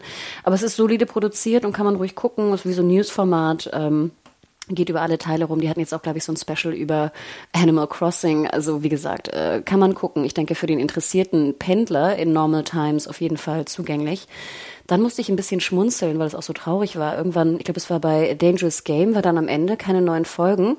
Und dann startete er automatisch ein News-Format, The Report von NBC. Also es gibt auch News, ne? Es gibt BBC, NBC, die haben unterschiedliche Formate. Das ähm, The Report von NBC begann aber mit Beerdigungen in Corona-Zeiten. Oh. Ja, und du sahst dann halt eine Familie, die gerade halt äh, ihren Sohn beerdigten, natürlich mit diesem furchtbaren Abstand und mit den wenigen Leuten, die bei Beerdigungen ja momentan nur zulässig sind. Boah, und da dachte ich auch so, okay, das ist jetzt aber auch ein, sag ich mal, vom Algorithmus vielleicht blöd gemacht nach, ne, dass dir genau diese Folge und dieses Newsformat jetzt äh, in dein, in deine Queue gespielt wurde. Also es war nicht, ich hatte es nicht abonniert oder irgendwas ähm, soweit ich weiß. Aber das fand ich, äh, sage ich mal, wild. Aber generell muss man halt auch dazu sagen, Quibi deckt ne, alles ab. Also auch News. Ähm, Ich habe auch, Adam, ich musste sehr an dich denken, in das Dodo Project geschaut. Hast du da reingeschaut? Da habe ich auch reingeschaut, ja, ja. äh, weil die erste Folge mich mit einem witzigen oder mit einem süßen Hund äh, gelockt hatte, glaube ich. Natürlich. Ähm, der irgendwie bisher äh, nicht in einem Tierheim äh, vermittelt werden konnte. Und deswegen dachte ich mir, Leute, genau mein Format. und ich, ich gucke ja sowieso bei äh, Twitter oft diese Dodo-Videos und da gibt's wirklich herzallerliebste äh, Sachen mit Katzen, Hunden und auch mit so, äh, ich, ich erinnere mich am liebsten an so einen Badger, glaube ich. Ich weiß gar nicht, wie das auf Deutsch heißt, das Tier, ähm, das so äh, in einem Garten äh, rumgeluschert hatte und äh, die ganzen angebauten Vorräte eines Bauern oder eines Menschen halt gegessen hatte und dabei immer so in die Kamera gestarrt hat. äh, also Dodo ist einfach eine Empfehlung auf jeden Fall. Ich habe auch, war das der Badger? Oder ich habe neulich eine Folge gesehen von Dodo, die auch so niedlich war. Da ging es um den Biber. Nee, ein Biber ist ein Beaver, ne? Genau, der dann irgendwie aufgenommen werden musste. Ich glaube, der war krank oder so. Und dann baute der immer so Dämme in der Wohnung. Hast du das gesehen zufällig, die Folge? Also der, Nee, leider noch nicht, alles, was aber so, jetzt weißt möchte du, ich sehen. Lauter Schuhe und alles, was was so, wenn du deinen Schal oder deine Handschuhe so auf den Boden wirfst, äh, kramt er die alle so zusammen und baut dann so zwischen Wohnzimmer und Schlafzimmer einen Damm. und kratzt dann auch so super krass diese ganzen, sag ich mal, Haus, wie heißt das, Türrahmen ab und sowas. Also das, es ist wirklich, es ist so niedlich. Ich liebe auch, wenn du, wenn du bei Dodo, wenn du irgendein Dodo ähm, postest, ich gucke mir das auch an. Ich muss aber gestehen, ich weiß nicht, wie deine Einschätzung war. Ich fand hier die Quibi-Dodos waren ein bisschen fast zu gut produziert. Also ich mag die YouTube-Dodos meist lieber, weil die noch so home produziert aussehen. Ich habe immer das Gefühl, dass Ja, die ich finde so drei Minuten ist sogar noch ein bisschen sweeter als so sieben oder acht in dem Fall. Fand ich nämlich auch. Und ich finde immer, die sehen immer so aus, als ob die Leute dann sich gemeldet haben bei denen und irgendwie dann so ihr altes, weißt du, Home-Video-Material eingeschickt haben, das dann irgendwie neu, wurde neu zusammengeschnitten und dann kommt dieses wunderbare Video daraus, oder? Habe ich das Gefühl, dass es so funktioniert bei YouTube. Ja. Aber Aber das fand ich natürlich auch interessant, dass sie da auf jeden Fall ein Format zu haben. Und ich kann mir vorstellen, die Leute, die jetzt nicht wie wir so viel YouTube gucken, äh, dass die da auf jeden Fall auch ihre Freude mit haben. Ähm, jetzt bin ich aber auch gleich durch, glaube ich, genau. Ich habe natürlich dann auch jetzt in die Reality, sage ich mal, Show-Formate geschaut und unter anderem habe ich Elba versus Block gucken müssen, zwei Folgen, äh, mit Idris Elba natürlich und hier Block, irgendein sehr bekannter Stunt-Car-Driver scheinbar. Ich kenne ihn nicht. Okay. Ähm, Ach Gott, es war, Adam, ich, wie gesagt, ich bin nicht die Lady, die so, so Auto-Bums-Formate schaut. Ich fand's doof. Ähm, ich kann mir Guckst du nicht Grand Tour oder wie das heißt? ich habe, witzigerweise habe ich von Grand Tour ein paar Folgen gesehen, weil ich mochte immer gern, wenn die so international rumgefahren sind. Es gab so eine, so eine Reihe, okay. da suchen sie, glaube ich, die Quelle des Nils oder so. Das war super, weil sie dann halt, weißt du, in anderen Ländern sind. Aber wenn es nur um so, wer ist schneller, ein, ein Flugzeug oder mein Auto, da, weißt du, diese, diese, diese äh, Competition-Formate interessieren mich nicht. Ich finde dann immer interessanter, wenn sie halt in Länder gehen und, weißt du, lokal mehr irgendwie machen. Und hier, weißt du, ja. dann fahren die irgendwie nachts um irgendwelche brennenden Tonnen und dann hast du immer so Slow-Mo-Szenen, wo dann die Tonnen, weißt du, so brennen und so. Also, ich, ich fand's doof. Aber Idris Elba ist natürlich wahnsinnig charming und auch der andere Dude ist sehr, sehr charming. Also hier Block wirkt sehr sympathisch. Ähm, kann mir vorstellen, wenn Leute solche Formate mögen, Schaut rein, ich glaube, das könnte genau euer Ding sein.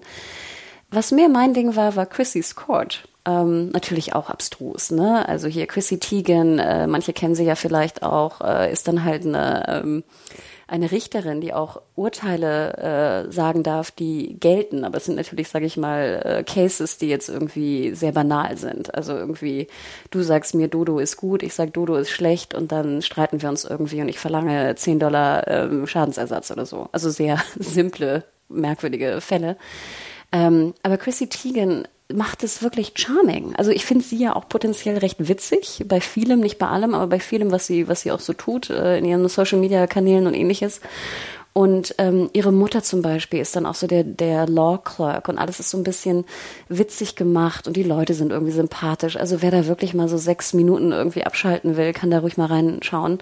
Ähm, charming. Und wo, was, ich, wo ich, was ich sehr witzig fand, war am Ende siehst du ihre Produktionsfirma und sie heißt Suit and Tie, aber Tie dann nicht T-I-E geschrieben, sondern T-H-A-I. Ne? Oh, also fand ich sehr süß. Also ich, ich mag irgendwie Chrissy Teigen. Ich, ich weiß nicht warum. Ähm, kann man reinschauen, ist wie gesagt sehr, sehr leichte Kost ähm, und für so ein Sechs-Minuten-Format super. Also kein, kein Problem. Und jetzt zuletzt, und dann glaube ich, sind wir, oder bin ich zumindest durch, ich habe in das neue Punked reingeschaut. Denn ich gehöre ja auch zu der alten MTV-Generation, die Punked äh, mit Ashton Kutscher geliebt hat. Ich weiß nicht, wie ist deine Vergangenheit mit Punked? Habe ich öfter mal reingeschaut, ja, aber jetzt nicht so religiös oder so. Ich fand's, ich fand's äh, durchaus witzig. Ich war eher so Jackass tatsächlich. Ah, interesting. Es gibt heute noch eine Folge, also eine alte Punked-Folge mit Penelope Cruz, die wir heute noch zitieren. Also, wie gesagt, großer Punk-Fan. Und äh, hier das neue Format ist also jetzt nicht mit Ashton Kutcher, sondern mit Chance the Rapper, mit dem ich jetzt irgendwie wenig Zugang habe. Ich fand aber ganz interessant, ich habe mal geschaut, wen sie so punken. Also wer wird heute gepunkt, ne? Früher waren das ja, wie ja. gesagt, Penelope Cruz oder Justin Timberlake oder ich weiß nicht was. Und jetzt habe ich geschaut, äh, sind sehr viele Rapper dabei, die ich jetzt nicht kenne, muss ich leider passen. Aber zum Beispiel in Folge zwei punken sie Liza Koshy mag ich ja sehr gern, bekannte YouTuberin. Ähm, Adam Levine oder Levine, Levine wird er, glaube ich, ausgesprochen. Du hast vorhin schon Pitch Perfect äh, kurz erwähnt. Ähm, ja. Dann hier diese eine, das weiß ich auch nur, weil ich neulich so eine, so eine Doku in Anführungsstrichen über TikTok gesehen hatte. Addison Ray, scheinbar so eine ganz große TikTokerin im Hype House. Ähm, okay. Und halt auch noch andere, sag ich mal, sehr junge Leute. Also du merkst einfach, dass auch jetzt Punkt in Anführungsstrichen geht ganz, ganz, ganz, ganz spitz auf die, ich würde sagen, 15 bis 20-Jährigen. Vielleicht sogar 14 ja, bis 20-Jährigen. Ja, eigentlich auch. Ähm, so diese ganzen Pranks und sowas, mhm. äh, die da auf YouTube auch und auf TikTok und Instagram sehr beliebt sind. Ja. Und ich muss auch sagen, es hat für mich überhaupt nicht mehr die Faszination von früher. Also ich weiß nicht, ob früher das alte Format besser war oder ich einfach nur jünger war, weißt du? Also ich glaube, wahrscheinlich kommt ja. beides damit rein, I don't know. Aber jetzt fand ich, ja. sage ich mal, jetzt in acht Minuten fand ich war es ziemlich es, die, die, die, der Charme kam irgendwie nicht rüber. Aber wie gesagt, vielleicht kam der Charme auch nur bei mir nicht rüber, wegen meines Alters. Um, ähm, I don't know. Da kann ich gleich anschließen bei dem Format, was ich gesehen habe. Ah, okay. Ähm, Singled Out habe ich damals in den 90ern verfolgt, weil äh, ich weiß nicht, damals, ich glaube, das wurde sogar mit Untertiteln äh, ausgestrahlt. Ich weiß gar nicht, ob ich da schon so gut Englisch konnte. Ähm, äh, da war Chris Hardwick drin von Nerdist und dem Idiot Podcast. Ähm, und McCarthy, da oder? Da wusste ich noch nicht, dass äh, genau, ich Ken wusste damals noch nicht, wer Chris Hardwick ist. Ähm, und wie du schon erwähnst, äh, ähm, ähm, McCarthy war dabei und Carmen Electra war, glaube ich, auch in späteren Staffeln dabei als weibliche äh, Moderatorin. Und es ging früher darum, 50 Singles äh, haben sich da aufgestellt und ein Single ähm, äh, hat dann so ein paar Kriterien, wo er äh, zwei verschiedene Antworten ähm, aussuchen kann. Also zum Beispiel ähm, würdest du sagen, der Nutella oder das Nutella? Und dann äh, siebst du halt immer so ungefähr alle aus, die sagen der oder das oder äh, bist du jemand, der im Kino zu seinem Handy greift, ja oder nein? Und dann wird das halt ähm, ausgesiebt. Und hier ist es halt auch so.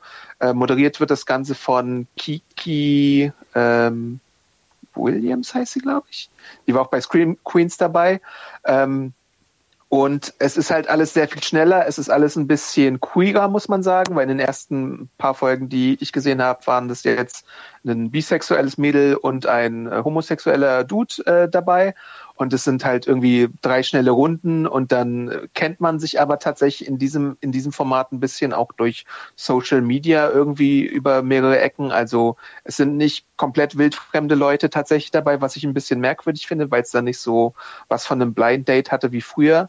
Ähm, ja, und es ist halt ein bisschen wie Singled Out für die ADHS-Generation, um es mal ganz böse zu beschreiben. Also früher war es halt auch nur 20 Minuten, jetzt sind es irgendwie 10 und ich glaube, damals waren es, glaube ich, sogar auch zwei Runden mit Männer und Weiblein.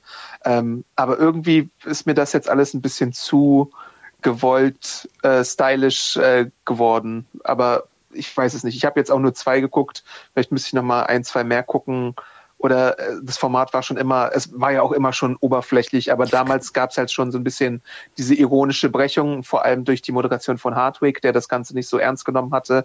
Und jetzt nimmt man es halt auch nicht ernst, aber irgendwie, naja, geht so halt. Ne? Also ist jetzt nicht mein allerliebstes Lieblingsformat, äh, würde ich sagen. Aber, aber ich habe es aus nostalgischen Gründen geschaut, einfach mal. Aber witzig, ne? Ich würde gerne mal, vielleicht sind da ja auch ein paar Hörer oder Hörerinnen da draußen, die jetzt auch jünger sind, also die jetzt wirklich vielleicht mal in die 15 bis 20 oder 15 bis 25er Riege fallen, ähm, die das irgendwie anders sehen. Weil ich glaube wirklich, dass da unser Alter auch ein Problem ist, wie du gerade sagtest, ne? Ja, ist, auf jeden Fall. Ne? Ja, ja.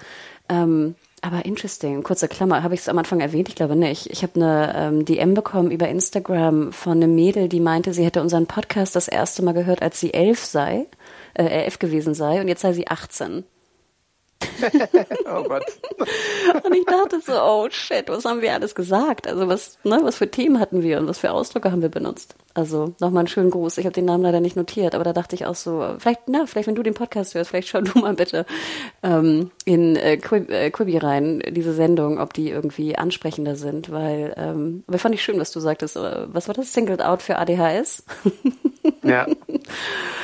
Ja, Wahnsinn. Aber würde ich ja sagen, sind wir, sage ich mal, mit Quibi durch. Ähm, Fazit, ja. ich fange vielleicht einmal kurz an. Ich war doch überrascht jetzt, sage ich mal, in den tieferen ähm, äh, Reingewusel, man muss es ja fast so ein Gewusel nennen von äh, Quibi, dass mir da doch äh, relativ viele Formate gefallen haben. Also, ähm, wie gesagt, die beiden Doku-Formate, die ich gerne nochmal erwähne, ne? Sneaker mit Lena Waith, uh, You Ain't Got These und äh, Nightgowns, ganz bezaubernd mit ähm, äh, Velour. Ähm, und wie gesagt, auch ein Dangerous Game, so blöd es klingt, äh, dass ich da irgendwie doch fasziniert war und dran geblieben bin. Plus die zwei, die du noch erwähnt hattest, die ich jetzt auf der Liste habe und weiter, weiter reinschauen werde. Ich glaube wirklich, so blöd es klingt, dass ich jetzt in den nächsten Wochen ähm, auf jeden Fall noch mal reinschauen werde und äh, es weiter beobachten werde, was da läuft. Und ich muss sagen, ich bin positiv überrascht über Quibi. Also im Endeffekt jetzt nicht die neue Konkurrenz von irgendwie unseren alten oder bekannten Streamingdienstanbietern oder auch eine Konkurrenz von, wir gucken jetzt heute Abend eine tolle Serie oder einen tollen Film. Aber für so diesen, genau diesen Snack zwischendurch, finde ich, hat es bei mir zumindest funktioniert. Was ist dein persönliches Fazit? Ich frage mich, ob es irgendwann mal vielleicht eine Version von den Quibi-Drama-Formaten gibt, wo halt einfach diese Breaks rausgenommen werden und ob das dann ein anderes Seherlebnis ist oder nicht. Das ist schon mal meine erste Sache. Ich bin auch überrascht, äh, wie viele große Namen man für diese ganzen Projekte sich angeln konnte, aber bei zwei Millionen Invest ist das jetzt vielleicht dann doch nicht Milliarden, so überraschend. Ja, Milliarden. Milliarden, sorry, richtig. Ähm, aber dennoch so, so diese ganzen Movie-Stars, die dann irgendwie mal, die müssen ja die Serien auch mal gedreht haben. Natürlich sind die alle kürzer und so und vielleicht auch nur so jetzt so wie zwei bis fünf konventionelle Serienfolgen. Deswegen lässt sich das leichter mal irgendwie so machen. Ähm, aber an sich äh, gibt es jetzt ein paar Formate, die ich ganz nett finde. Dieses Dummy zum Beispiel. Ich weiß halt nicht, es ist sehr speziell, aber irgendwie halt auch so eine so eine nette Idee. Dieses super abstruse 50 States of Fright und wie du schon sagtest, Most Dangerous Game, was halt äh, wo wir jetzt einfach zu tief drin stecken, um da auszusteigen. Wahrscheinlich. Ähm, ja. Äh, und dann halt so ein paar diese, diese äh, Reality-Snacks und Wohlfühl-Snacks. Äh, also es gibt da schon ein paar Sachen, die man sich mal anschauen kann.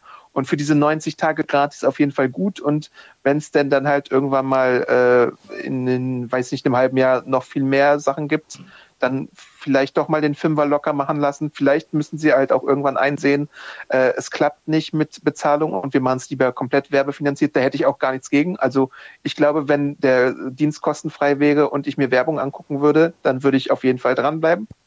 Ähm, ja, aber so an sich, du hast es halt gesagt, man muss jetzt halt sehen, was, was möchte Quibi eigentlich? Möchte Quibi jetzt in die Netflix-Kerbe schlagen, weil sie sind beide äh, Allround-Streaming-Dienste mit verschiedensten Genres und sowas?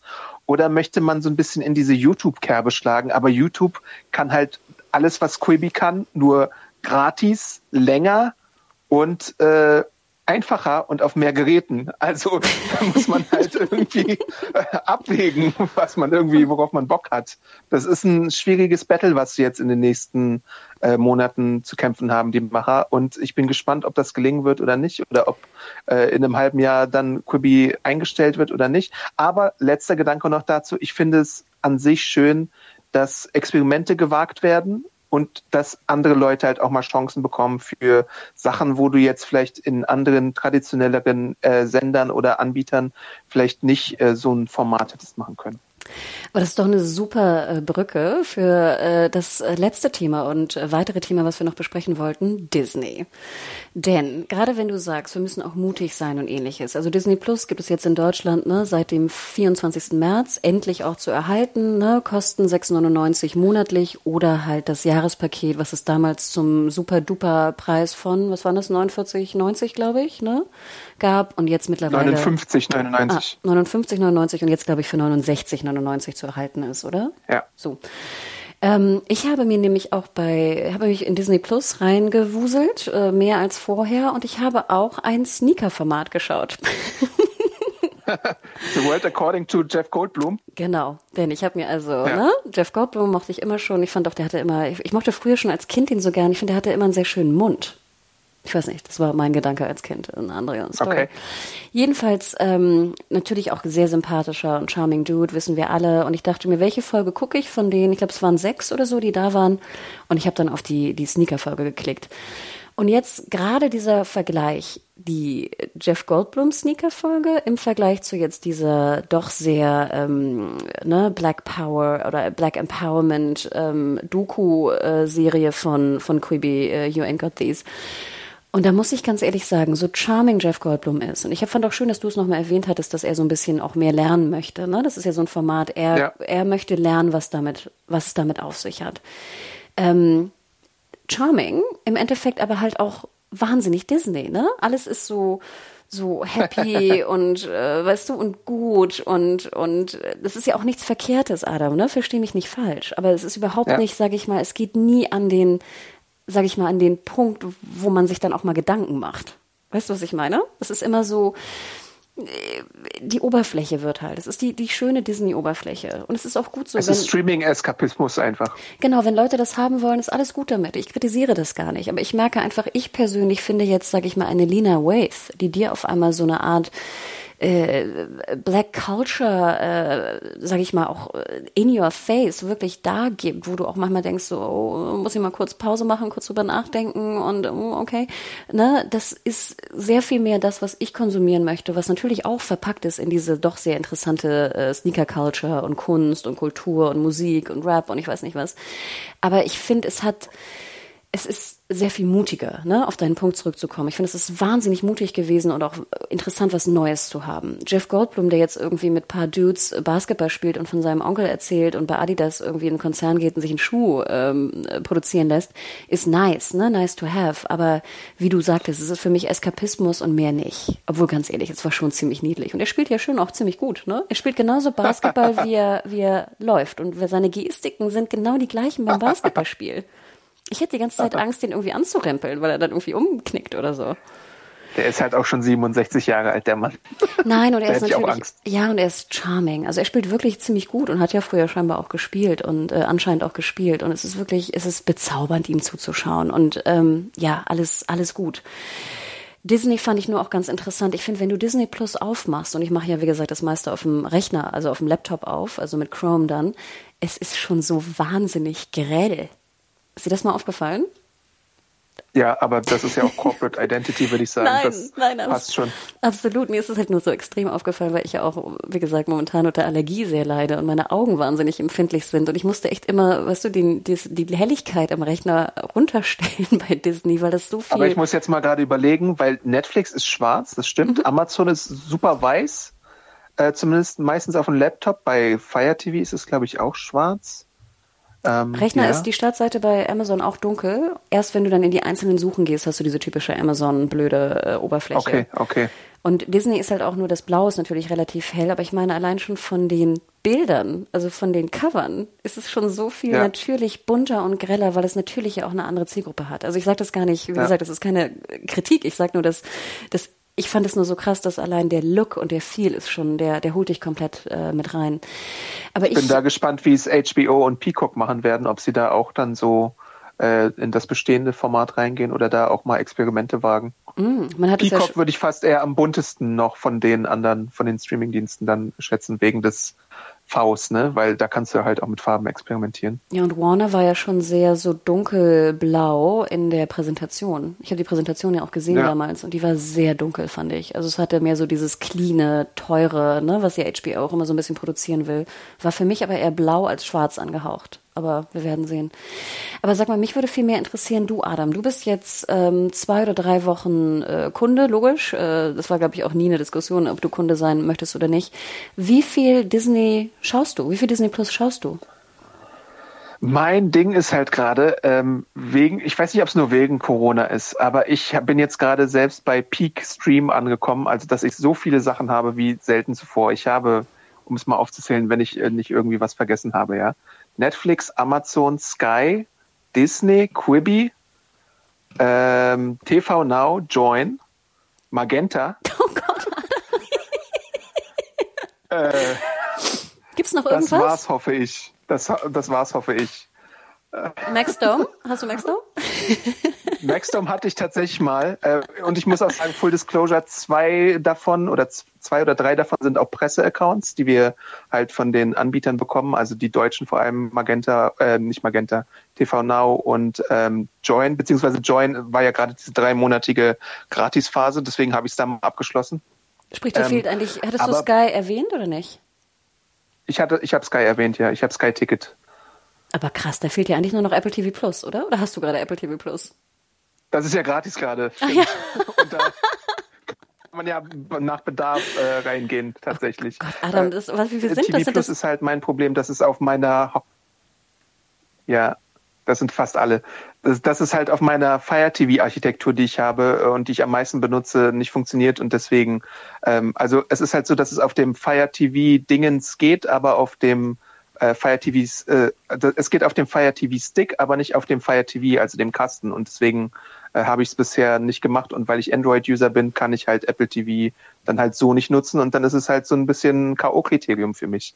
Ähm, Disney benutze ich, ähm, würde ich fast sagen, im Moment gleich viel wie Netflix. Netflix ist so mein Spitzenreiter, einfach weil es am bequemsten ist. Aber bei Disney Plus ist halt das Schöne, ähm, diese ganzen Formate, ähm, die Originals sind, also zum Beispiel Encore mit Kristen Bell über die Highschool-Schüler, die ihr Highschool-Musical nochmal neu aufführen, äh, diese lebensbejahenden Sachen, das World According to Jeff Goldblum oder Mando und High School Musical The Series, äh, da kann man halt schnell mal irgendwie reinschauen. Genauso wie in solche Sachen wie One Day at Disney, was äh, Quibi-mäßig relativ kurz ist, so auf fünf bis zehn Minuten siehst du dann halt irgendwie äh, Angestellte bei Disney und ihren Tagesablauf. Sowas finde ich faszinierend. Du hast sehr viele schöne Kurzfilme aus dem Marvel-Universum oder von Pixar und Disney. Aber halt, Adam, äh, bei Marvel zum Beispiel Adam, Marvel Rising. Moment, Adam, bevor du nochmal in die Inhalte gehst, sag mir nochmal ganz kurz, du jetzt mit deinem Peak-Stream-Angebot von zehn Streaming-Dienstanbietern, die du zu deiner ja. äh, Usability hast, wie oft schaust du jetzt Disney? Also die Formate, die du gerade schon erwähnt hast, schaust du die auch oder ähm, weißt du nur, dass sie da sind sozusagen? Wie viel schaust du sie wirklich? Das hm. wollte ich wissen. Ja, ich, ich, ich schaue die schon. Also nach Netflix ist Disney halt der Anbieter, den ich am meisten gerade aktiv schaue, würde ich sagen. Und du schaust dann auch eine Encore-Folge? Ja, weil es ja halt wöchentlich rauskommt, gucke ich dann halt mal, äh, wenn es irgendwie nachgeliefert wird äh, und da gucke ich dann rein. Ach, interesting. Okay. Sorry, dann ähm, äh, wollte ich dich gar nicht unterbrechen. Ich habe Encore aber auch geschaut und habe auch ein bisschen Kritik zu üben, wenn du willst. I don't know. Das kannst du, kannst du sehr gerne üben. Also ich habe natürlich, das hast du ja auch mir empfohlen, ne? Wir wissen alle, Kristen Bell als Produzentin auch mit dabei. Ähm, es geht um alte Highschool-Leute, die äh, in da schon ein Spiel waren, die eine Produktion hatten und die dann nach 30 Jahren, ich weiß nicht, ob es immer 30 Jahre sind, äh, ich habe die eine Folge gesehen von Grease, wo es 30 Jahre waren, dass die dann alle wieder zusammengeführt werden und nochmal einen Abend lang diese Show präsentieren. Kann man das so sagen? Ich glaube ja. Genau. Ja. Und es geht immer um unterschiedliche Schulen, unterschiedliche Leute und unterschiedliche Stücke. Ich glaube, bis jetzt sind sechs Folgen rausgekommen. Ich habe, wie gesagt, Grease geschaut, weil das auch das Musical ist, was ich am besten kenne, sehr gut sogar. Ähm, und ich muss ganz ehrlich sagen, ich fand es auch sehr charming. Also du hattest absolut recht. Ich finde, dieses hat, alles an der Highschool hat funktioniert. Ähm, es waren sehr sympathische Leute, spielte so New Jersey, ne? Alle waren so ein bisschen New Jersey-mäßig, aber sehr sympathisch.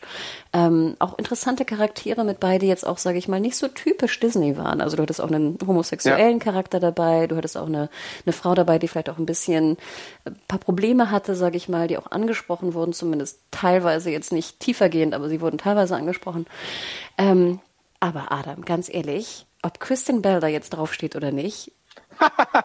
ja. Ich dachte mir die ganze Stimmt. Zeit, es wäre, weißt du, Kristen Bell kommt dann an die Schule, spricht mit den Leuten, ist ein bisschen halt charming, wie sie auch ist, weißt du, macht ein paar Jokes, muss jetzt ja nicht bei der ganzen Produktion mit dabei sein, aber kommt dann zumindest nochmal am Ende bei der Show und gibt nochmal irgendwie Standing Ovations oder irgendwas. Nein, sie Die hat ihre ganze Staffel in zehn Minuten abgedreht, glaube ich. Und deswegen, sie, sie macht am, am Anfang, glaube ich, ja ein, ein Intro so ungefähr. Ähm, sieht auch sehr gut ja. aus, also sah, sah sehr gut aus.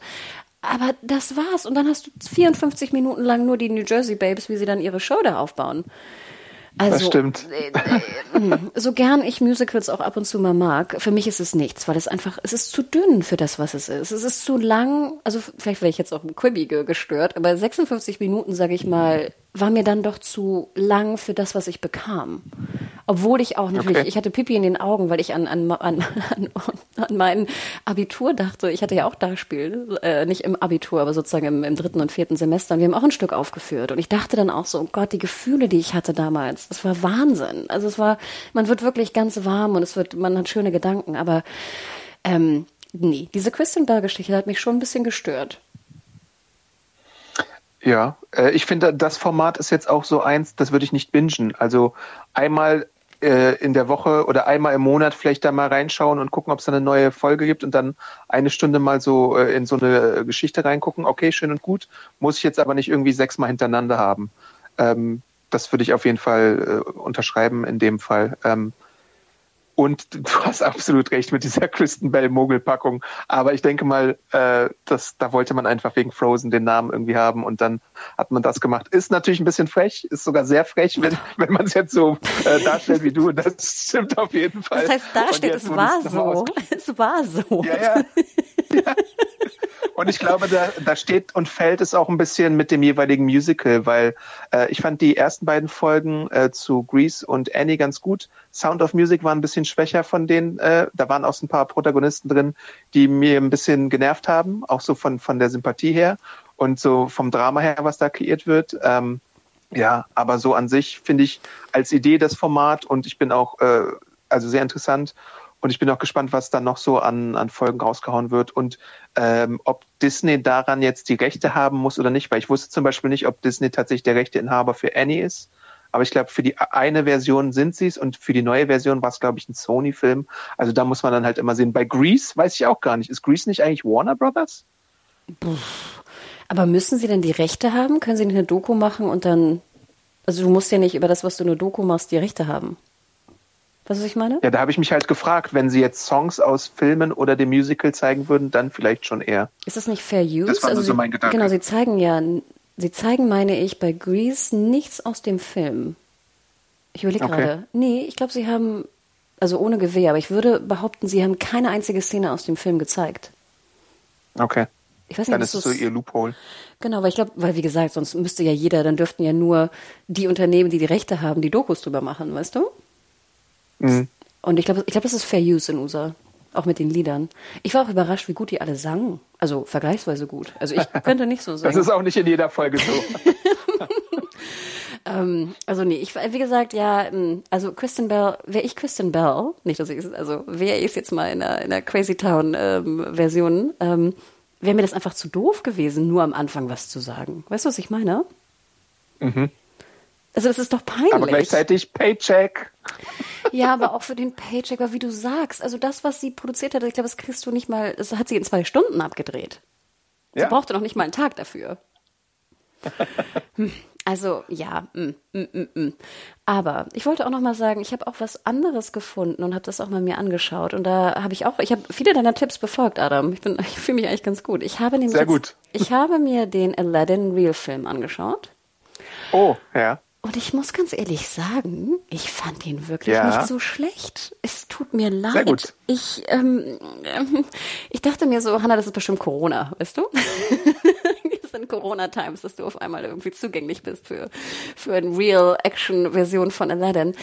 Ähm, äh, nein, der war nicht so schlecht, fand ich. Also ich hätte vielleicht hätte ich auch das Schlimmste erwartet. Ja, kommt natürlich auch dazu.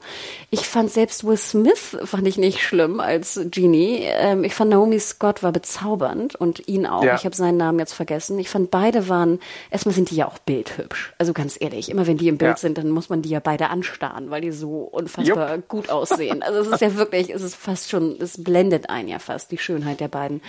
Ich fand aber auch, die Chemie hat funktioniert. Ich fand selbst dieses komische Kostümbild und Look, ne, was ja immer bei Disney so sehr künstlich und artifiziell wirkt, hat mich nicht gestört, warum auch immer. Die Lieder haben mich nicht gestört in ihrer komischen neuen, halb neuen Interpretation. Ähm, nein, Aladdin, also man kann es schauen. Ist jetzt natürlich nicht der beste Film und ich muss jetzt auch nicht sagen, man muss ihn geschaut haben, aber äh, wenn man vielleicht das Original wirklich mochte und mal einfach reinschauen will, was Disney da fabriziert hat und äh, Guy Ritchie, ähm, schaut rein. Wie gesagt, also ich finde, am Anfang ist es noch ein bisschen ungewohnt und nachher wird es irgendwie immer besser. Man kommt immer mehr rein in den Flow. Und wie gesagt, also die beiden sind, sind bezaubernd. Und ich habe nämlich dann auch geschaut, Adam, du hattest absolut recht, die ganzen Bonusmaterialien sind drin. Also du hast bestimmt Ja. irgendwie acht Szenen, die ähm, Deleted Scenes hast du, du hast so ein kleines Making-of, was er irgendwie gedreht hat am Set. Es ist jetzt nicht besonders tiefgehend, ne, an Bonusmaterial, ähm, aber es ist Ja. zumindest da und es ist abrufbar und das fand ich toll. Also Hut ab an Disney. Bei Marvel-Filmen sogar mit äh, Audiokommentaren teilweise.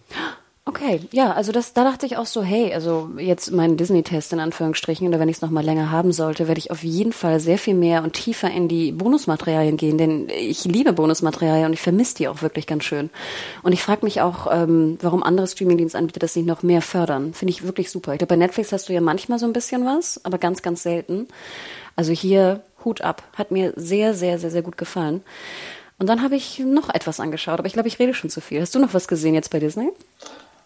Äh, ich habe mir zum Beispiel Herkules angeschaut, den Animationsfilm aus den 90ern damals, weil ich den nur einmal im Kino gesehen habe und war durchaus positiv überrascht, aber gleichzeitig auch ein bisschen schockiert, weil das so einer der frecheren Disney-Filme ist, wo dann Leute auch so ein bisschen äh, der, der Lehrmeister von Herkules ist manchmal so ein bisschen pervy, Hades raucht und sowas. Und natürlich gibt's auch Kontroversen bei Disney Plus, äh, dass äh, Zensur stattfindet, beziehungsweise Filmänderungen stattfinden.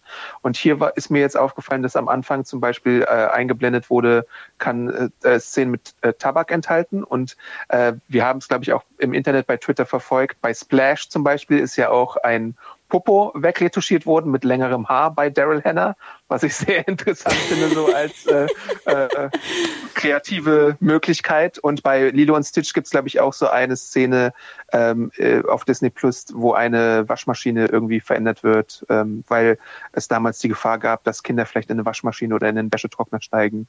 Und das hatte auch so ein paar Diskussionen hervorgerufen. Ähm, was was habe ich denn noch gesehen? High School Musical, The Series finde ich äh, ähm, durchaus spannend, so als ähm, Serie und als Empfehlung für alle Leute, die vielleicht auf Glee-Entzug sind, weil es ist einfach das cleanere und äh, glücklichere Glee. Also du hast halt immer noch Mockumentary und Wackelkamerastil manchmal. Damit musst du dich halt arrangieren, aber so an sich ist es doch, spielt natürlich auch an der Highschool. Die Figuren sind alle Teenager, aber es ist nicht so beißend und frech und sarkastisch wie Glee, äh, auch wenn es da manchmal so ein paar kleine Momente in diese Richtung gibt. Aber Musik ist ziemlich gut, auch Original Songs sind gut und die Serie ist halt einfach besser, als mancher vielleicht erwartet. Hm, okay. Ich wollte noch kurz sagen, auf deinen Punkt, den du nanntest, mit kann Tabak enthalten.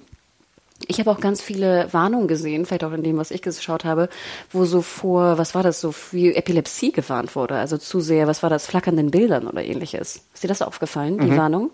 Also ich finde es ja immer gut potenziell, wenn Warnungen da sind. Und ich finde es ja auch komisch in Deutschland, dass zum Beispiel auch nicht so äh, Triggerwarnungen teilweise da sind. Also nicht, dass wir für alles jetzt eine Triggerwarnung brauchen, aber zum Beispiel gerade was, was Rape angeht zum Beispiel, finde ich, ist es immer sehr merkwürdig, dass es in Deutschland so gar keine gar keinen Hinweis gibt und vor allem am Ende auch kein, du hast den USA ja meist noch eine Telefonnummer, die am Ende eingeblendet wird, wo du dich. Das gab es bei Survive bei Quibi zum Beispiel, dass du so eine Selbstmord-Hotline eingeblendet gesehen hast. Und das finde ich ja auch wirklich gut. Und ich weiß, dass wir in Deutschland da eine ganz andere Strategie verfolgen. Ne? Also überhaupt keine Erwähnung so ungefähr zu dem Thema äh, machen, was die Öffentlichkeit angeht. Aber ich finde es komisch, sage ich mal. Also ich finde, sage ich mal, die äh, Erwähnung hier dann doch, ähm, gerade was die Warnung für Epileptiker angeht und die ähm, Erwähnung einer Nummer oder Hotline für, für Suizidgefährdete, finde ich also persönlich sinnvoll.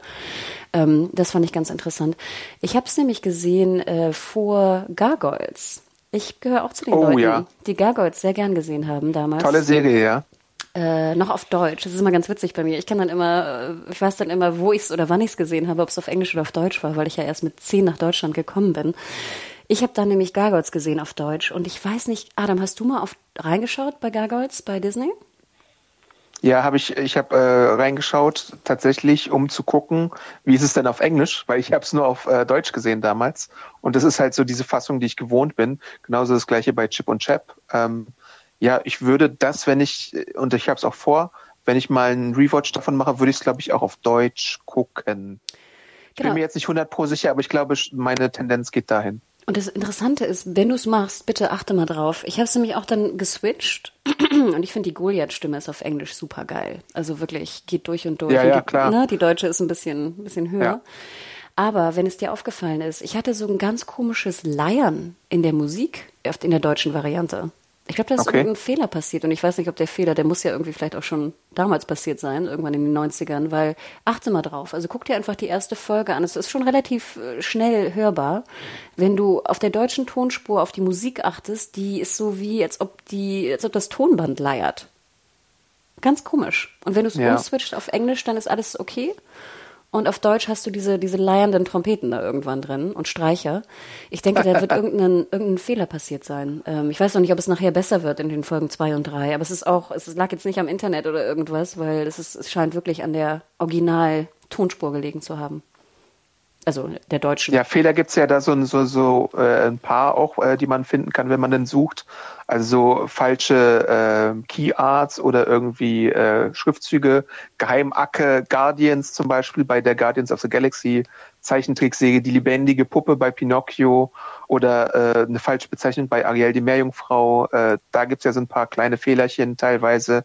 Äh, ich, ich habe auch gelesen von falschen Episodenreihenfolgen bei X-Men und bei Chip und Chap und bei äh, ein paar anderen Formaten. Also äh, eine fehlende Simpsons-Folge, die Michael Jackson-Folge ist nicht in der Rotation drin, der 30 Staffeln, die es da gibt. Also ein paar Sachen äh, liegen da noch im Argen und natürlich auch diese ganze Geschichte mit dem äh, Simpsons-Bildformat, äh, wo äh, für die ersten 19,5 Staffeln bei den Simpsons ein gestrecktes Bild vorliegt und nicht die Original 4 zu 3 Aspect Ratio, was aber bis Mai angeblich behoben werden soll. Ähm, ja, da muss man mal sehen, ob das Versprechen eingehalten wird oder nicht. Bei Simpsons habe ich auch reingeschaut äh, in vereinzelte Folgen und ich persönlich werde jetzt auch in so die späteren Folgen nochmal reingucken, weil ich habe gemerkt, dass ich da entweder Lücken habe oder nicht so ganz aufmerksam geguckt habe. Und das ist jetzt für mich so ein bisschen die Chance, auch die Staffeln so ab äh, Folge 16, äh, ab Staffel 16 nochmal ein bisschen äh, genauer zu gucken. Und ich möchte auch noch eine Lanze brechen für insgesamt die Kurzfilme bei Disney Plus, äh, angefangen auch mit dem aktuellen ähm, Maggie Simpson Kinofilm. Ich bin ja sowieso großer Maggie-Fan. Es gibt zwei verschiedene Kurzfilme mit ihr und der eine ist erst seit kurzem online und, und wirklich herzallerliebst. Äh, ich hätte ihn eigentlich auch vor, ähm, wie hieß der Pixar-Film, Onward sehen sollen, aber irgendwie wurde er bei uns gar nicht gezeigt in der Pressevorführung, was ich ein bisschen schade fand. Aber jetzt kann man das ja äh, zum Glück bei Disney Plus nachholen und auch sonst so ähm, gibt es sowohl diese ganzen Pixar-Kurzfilme natürlich zum Sehen, äh, die vor den äh, Filmen liefen, aber auch so ein paar neue Kurzfilme von Pixar und von Disney und die finde ich in der Regel auch meistens sehr sehenswert. Also, dass es überhaupt dieses Angebot gibt, die Kurzfilme da äh, anzuschauen und natürlich auch so ein paar äh, Klassiker, Steamboat Willie und solche Kurzfilme, ähm, finde ich äh, ziemlich guten Service. Ähm, also ich glaube, es ist ja eindeutig klar, dass du ne, sehr viel zu, zu sehen hast, sage ich mal jetzt bei Disney. Ich würde weiterhin sagen, dass eigentlich jetzt, wo Mandalorian irgendwann dann auch durch ist in Deutschland ähm, und ich dann Gargoyles Rewatch äh, abgeschlossen habe, plus vielleicht noch hier, danke für den Tipp, die Tron-Serie. Ich habe die bei mir auf die Liste gepackt, ich sehe sie jetzt immer. Ähm, wenn ich das durch habe, dass dann sage ich mal Disney auch eher für mich so ein Kandidat ist, den ich dann, wenn eine neue Serie, eine neue Scripted-Serie rauskommt, ich sie ne, abonniere, anschaue und dann, also ich Disney Plus abonniere, anschaue und dann wieder eher kündige. Ähm, wie würdest du denn das einschätzen? Du hattest es anfangs schon gesagt. Also Disney Plus oder Disney insgesamt hat ja eine, hat announced irgendwann, äh, dass sie jetzt schon in der kürzesten Zeit 50 Millionen Abonnenten weltweit akquiriert haben. Ähm, ja.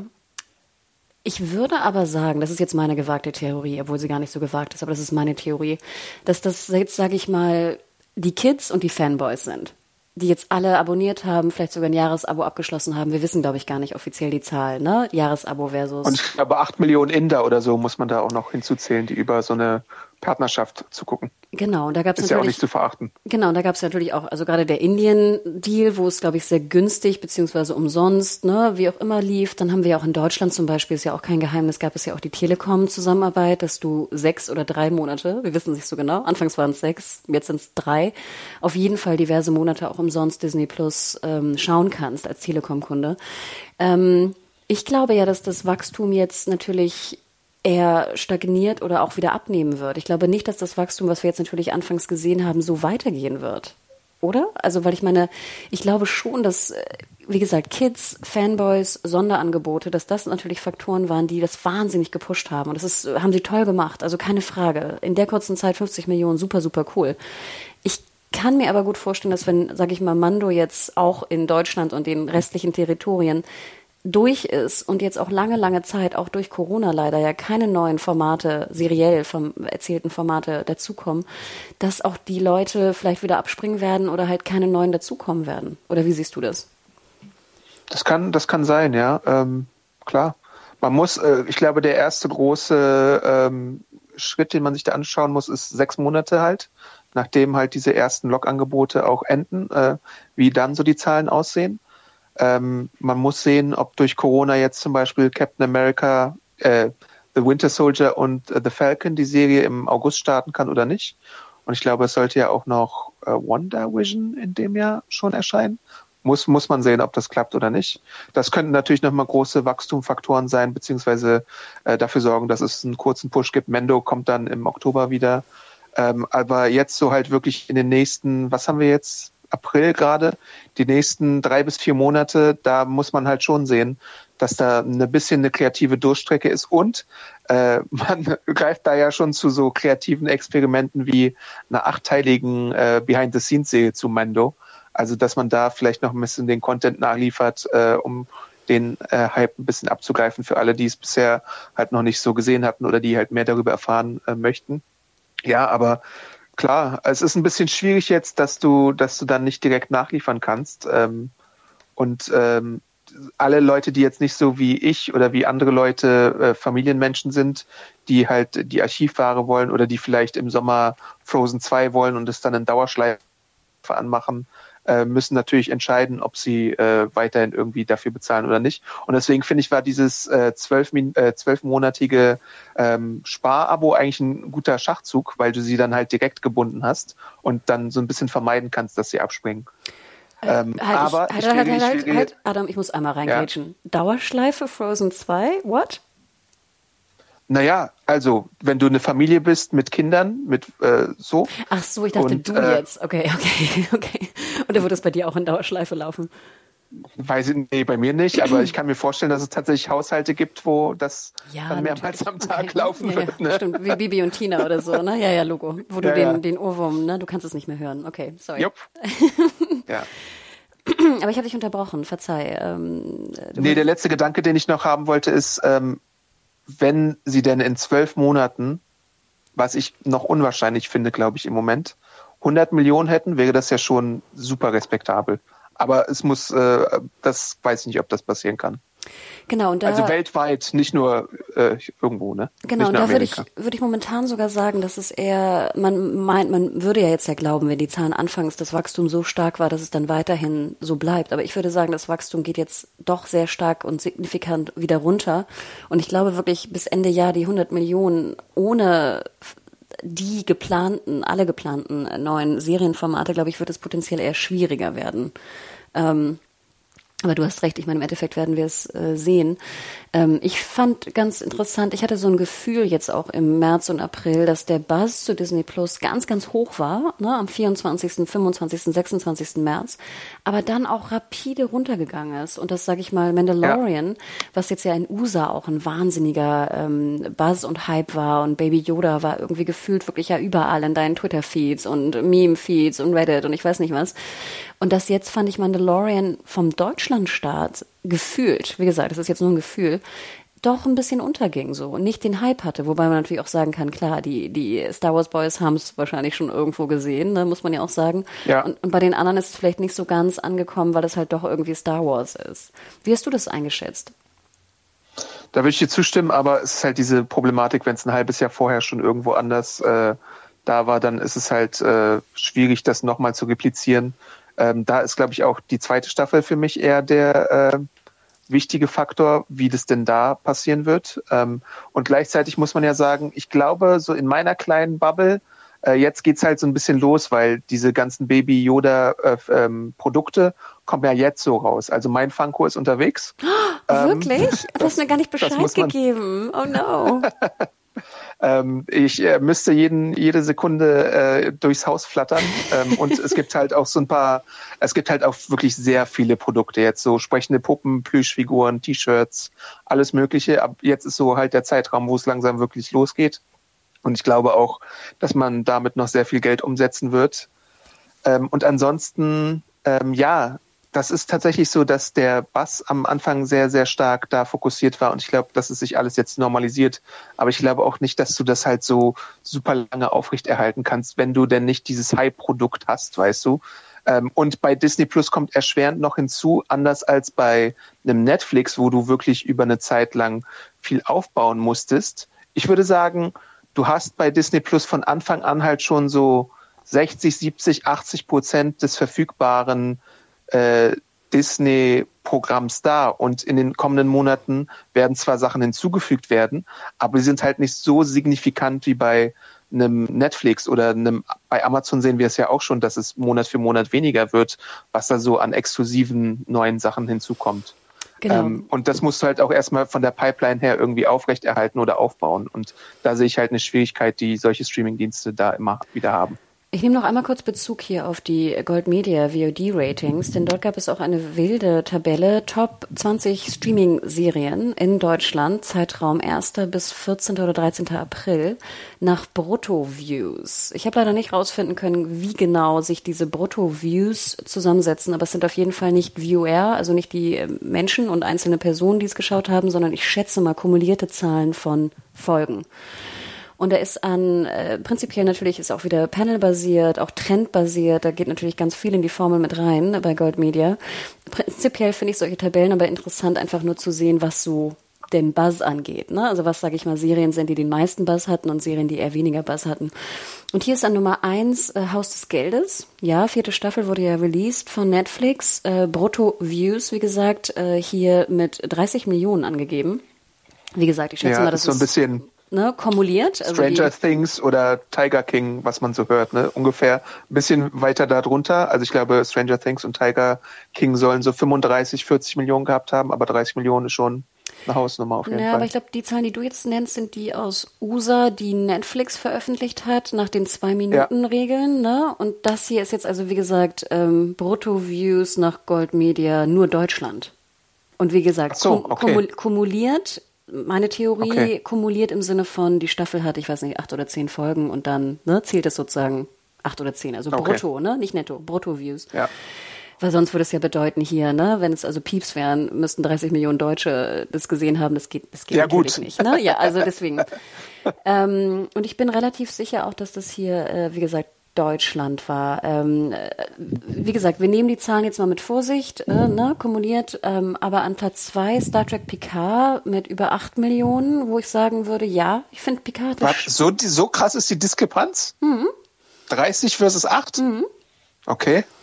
Also die Diskrepanz kommt mir auch ein Tick zu hoch vor. Also wie gesagt, ich glaube, Haus des Geldes ist sehr viel über, ne, überbewertet. Aber wer weiß, ich fand aber auch das Haus, das, das Picard auch sehr viel Buzz hatte. Also ich fand schon, das war sehr auffällig, auch bei uns, ne, die Picard-Reviews und die Diskussion nachher. Also das ging Ja. schon ziemlich, ziemlich ab, auch sehr kontrovers, ne. Ich glaube, es gab nur super oder scheiße, irgendwie keinen dazwischen. Ähm, Na, ich glaube, das war auch wirklich ein, ein Battle. Ich weiß auch ganz genau, wo ich mich befinde, aber ich äh, schweige jetzt mal. Und dann ist nämlich hier schon interessanterweise, also in dieser, ne, denkt dran, es ist immer nur diese eine Tabelle, die ihr bei Media in Heft 1 auch äh, online abrufen könnt. Ähm, The Mandalorian mit 7,1 Millionen, sprich kurz hinter Picard. Ähm, und dann geht es schon in so komische Abgründe wie also äh, Blacklist, äh, Big Bang Theory, Better Call Saul, also sag ich mal die anderen üblichen Verdächtigen. Wo genau das, was du gerade sagtest, ich würde sagen, Tiger King muss ja auch relativ stark gewesen sein in Deutschland, gefühlt, gerade in der Zeit. Vielleicht aber auch nur in unserer Bubble, I don't know. Kann aber auch sein, dass jetzt natürlich hier bei Streaming-Serien vielleicht ein Tiger King gar nicht reinfällt bei Gold Media. Ne? Kann ich mir auch vorstellen, wegen Ja. Doku. Und was mich halt wunderte, ist auch, dass Simpsons nicht drin war, weil ich fand, Simpsons hatte auch einen wahnsinnig großen Buzz jetzt in meiner Bubble. Aber nur mal so, also fand ich ganz interessant, diese Zahlen. Schaut sie euch nochmal an. Ich versuche auch nochmal äh, in Kontakt zu treten, ähm, damit wir dann eine genauere Definition kriegen, weil ich das natürlich auch immer interessant finde. Ähm, aber ja, also wie gesagt, gefühlt hatte ich doch eher das Gefühl, dass Mandalorian so sehr, sehr stark äh, gestrahlt hat, aber dann auch sehr schnell verglüht ist. Und ich glaube, genau wie du jetzt auch sagtest, dass es halt ne, dieser Library-Fokus ist, ganz viel rausballern am Anfang, Leute lange ne, einen Jahresvertrag abschließen lassen, halten. Und dann wird das Wachstum eher ein Tick an Neukunden, ne? also Neukunden gerade, die monatlich vielleicht an ähm, äh, abschließen, eher wieder zu den neuen Serien geschehen. Würde ja Sinn machen, ne? Kurze Frage noch dazu. Ähm, du hattest gerade ein Netflix-Format und ein Amazon und ein Disney-Format. Wo wäre denn das erste, sagen wir mal, Sky-Format oder HBO in der Liste? Hast du das noch vor ja, dir? Adam, ich, ich mache noch mal auf. Fand ich nämlich auch ziemlich krass. Ich habe natürlich auch schon ein bisschen drauf geschaut, ne? Und das erste, also es kommt ja immer auch so ein bisschen drauf an, wo was läuft. Also ich glaube ja zum Beispiel auch ein Big Bang Theory ist ja momentan bei Amazon und bei Netflix, glaube ich, soweit ich das aus dem Kopf weiß. Ähm, Kann das, sein. Das erste Format, was jetzt ne, auch bei Sky abzurufen ist, ist The Walking Dead an Nummer 7 mit 4,73. Äh, Lizenzpieps wissen, die aktuelle Staffel, Staffel von äh, Walking Dead läuft natürlich bei Fox, also auf dem Fox Channel in Deutschland, aber auch über Sky Ticket abrufbar und, ne, wie du ja auch immer sagst, über Magenta. Magenta. Genau. Und deswegen nämlich auch ganz interessant, ähm, hier steht dann in Klammern, also nicht in Klammern, aber die zweite Tabelle ist in dieser äh, Auflistung Platz bei Netflix. Denn Walking Dead gibt's ja auch bei Netflix, aber halt nicht die aktuellen Staffellen, meine ich sogar. Die letzten beiden glaube ich nicht. Oder die letzte, aber ich glaube, es sind die letzten beiden. Ich glaube nur die aktuelle. Ach so, okay, dann nur die letzte. Sprich, ähm, es hat also eine Position bei Netflix jetzt nur Nummer 17, was auch schon relativ hoch ist, finde ich. Aber natürlich durch jetzt die Abrufe von Sky und Magenta wird Walking Dead natürlich wieder nach oben gespült. Ähm, dann ist hier Grey's Anatomy. Und ich glaube, Grey's Anatomy ist auch bei Sky im Abruf drin, aber hat natürlich immer die aktuelle Folgen sind, glaube ich, bei Pro7, ne? Bei Join, oder? Ja. Ähm, und ich glaube, das waren die einzigen, in Anführungsstrichen, Sky slash HBO-Formate, so traurig es ist. Hm. Das ist eine bittere Ansage. Nee, das wurde mir auch, jetzt weiß ich nicht, ich wunderte mich ja sehr über Prison Break an Nummer 15. Nummer 14 in, bei Netflix. Trotzdem denke ich so, wer guckt denn jetzt Prison Break? Aber, ah. meh, I don't know. Aber ja, du sagst natürlich genau, was das Problem ist ne, mit Sky. Also hier, wenn man sich ja nochmal die Abonnentenzahlen anschaut, ist natürlich auch eine Liste drin. Ähm, unterscheidet man, unterscheidet Gold Media, wie auch im Podcast immer schon besprochen, nach ähm, wie viel Abonnenten ein Streamingdienst hat und wie viele Leute täglich reinschauen. Und da sind natürlich verschiedene Faktoren mit drin. Wir erinnern uns Amazon natürlich in Deutschland sehr viele Kunden, Amazon Prime insgesamt, wobei man sich fragt, wie viel Prozent der Amazon Prime Kunden gucken eigentlich auch Prime Video. Netflix ja. natürlich das alte Problem, du hast einen Account, den du dir meist mit drei bis vier Leuten irgendwie teilst. Wahrscheinlich sind es irgendwie zwei, ne, 2,5 bis drei Leute pro Account. Deswegen sind natürlich die Daily Viewers höher als die eigentlichen Abonnenten. Und dann hast du natürlich so ein Problem bei Sky, dass du Sky Go und Sky Ticket auch nochmal unterscheidest. Also ja. Aber hier nur ganz kurz, um da nochmal reinzugehen, wenn es um Abonnenten in Deutschland geht, wird ähm, bei Prime Video geht es, äh, ist Prime, also Amazon Prime Video hat am meisten Abonnenten in Millionen, nämlich 9,23. Netflix 6,43.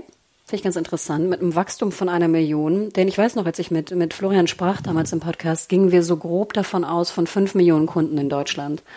Und ich weiß, dass das auch immer so die, die, die Benchmark war, die wir eigentlich in der Branche immer hatten. Also man, ne, man munkelte so, Netflix hat plus minus fünf Millionen. Keiner weiß es, aber man geht davon aus. Und hier ja. wäre jetzt also gerade im Unterschied auch zu letztem Jahr in prozentual ein wahnsinniger Zuwachs gewesen von einer Million und jetzt auf 6,43. Disney Plus ist hier schon genannt mit 2,15, was mir auch ziemlich hoch vorkommt. Ich weiß gar nicht, die Downloadzahlen der Apps hatten wir auch irgendwo, ne? Ja, am ersten genau. Tag fünf Millionen. Aber weltweit, oder? Also nicht weltweit, aber in den neuen Territories, also UK, Neue Territories, ja. Ne? ja. UK, Deutschland und Rest der Welt, was ja auch eine Menge ist. Und wenn davon allein zwei Millionen in Deutschland wären von den fünf Millionen, kommt es mir auch ein Tick zu hoch vor. Ja, äh, aber es waren halt nur Apps-Downloads. Ne? Du kannst es ja auch am Browser gucken oder am TV oder so. Also da wurde halt getrennt zwischen App am Handy, glaube ich, und allen anderen Möglichkeiten, Disney Plus zu gucken. Ah, okay. Also nur App New Territories, ne? Hm, okay. Ja. ja.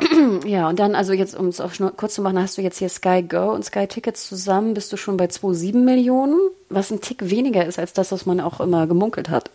Also ich weiß, wir sind früher, früher hat ja auch Sky bilanzieren müssen, ne, für Deutschland und Österreich müssen sie ja nicht mehr, glaube ich, einzeln. Ähm, und da waren es immer so, sagte man immer so vier bis fünf Millionen Kunden, aber natürlich auch wieder problematisch, ne? Siehe Fußball.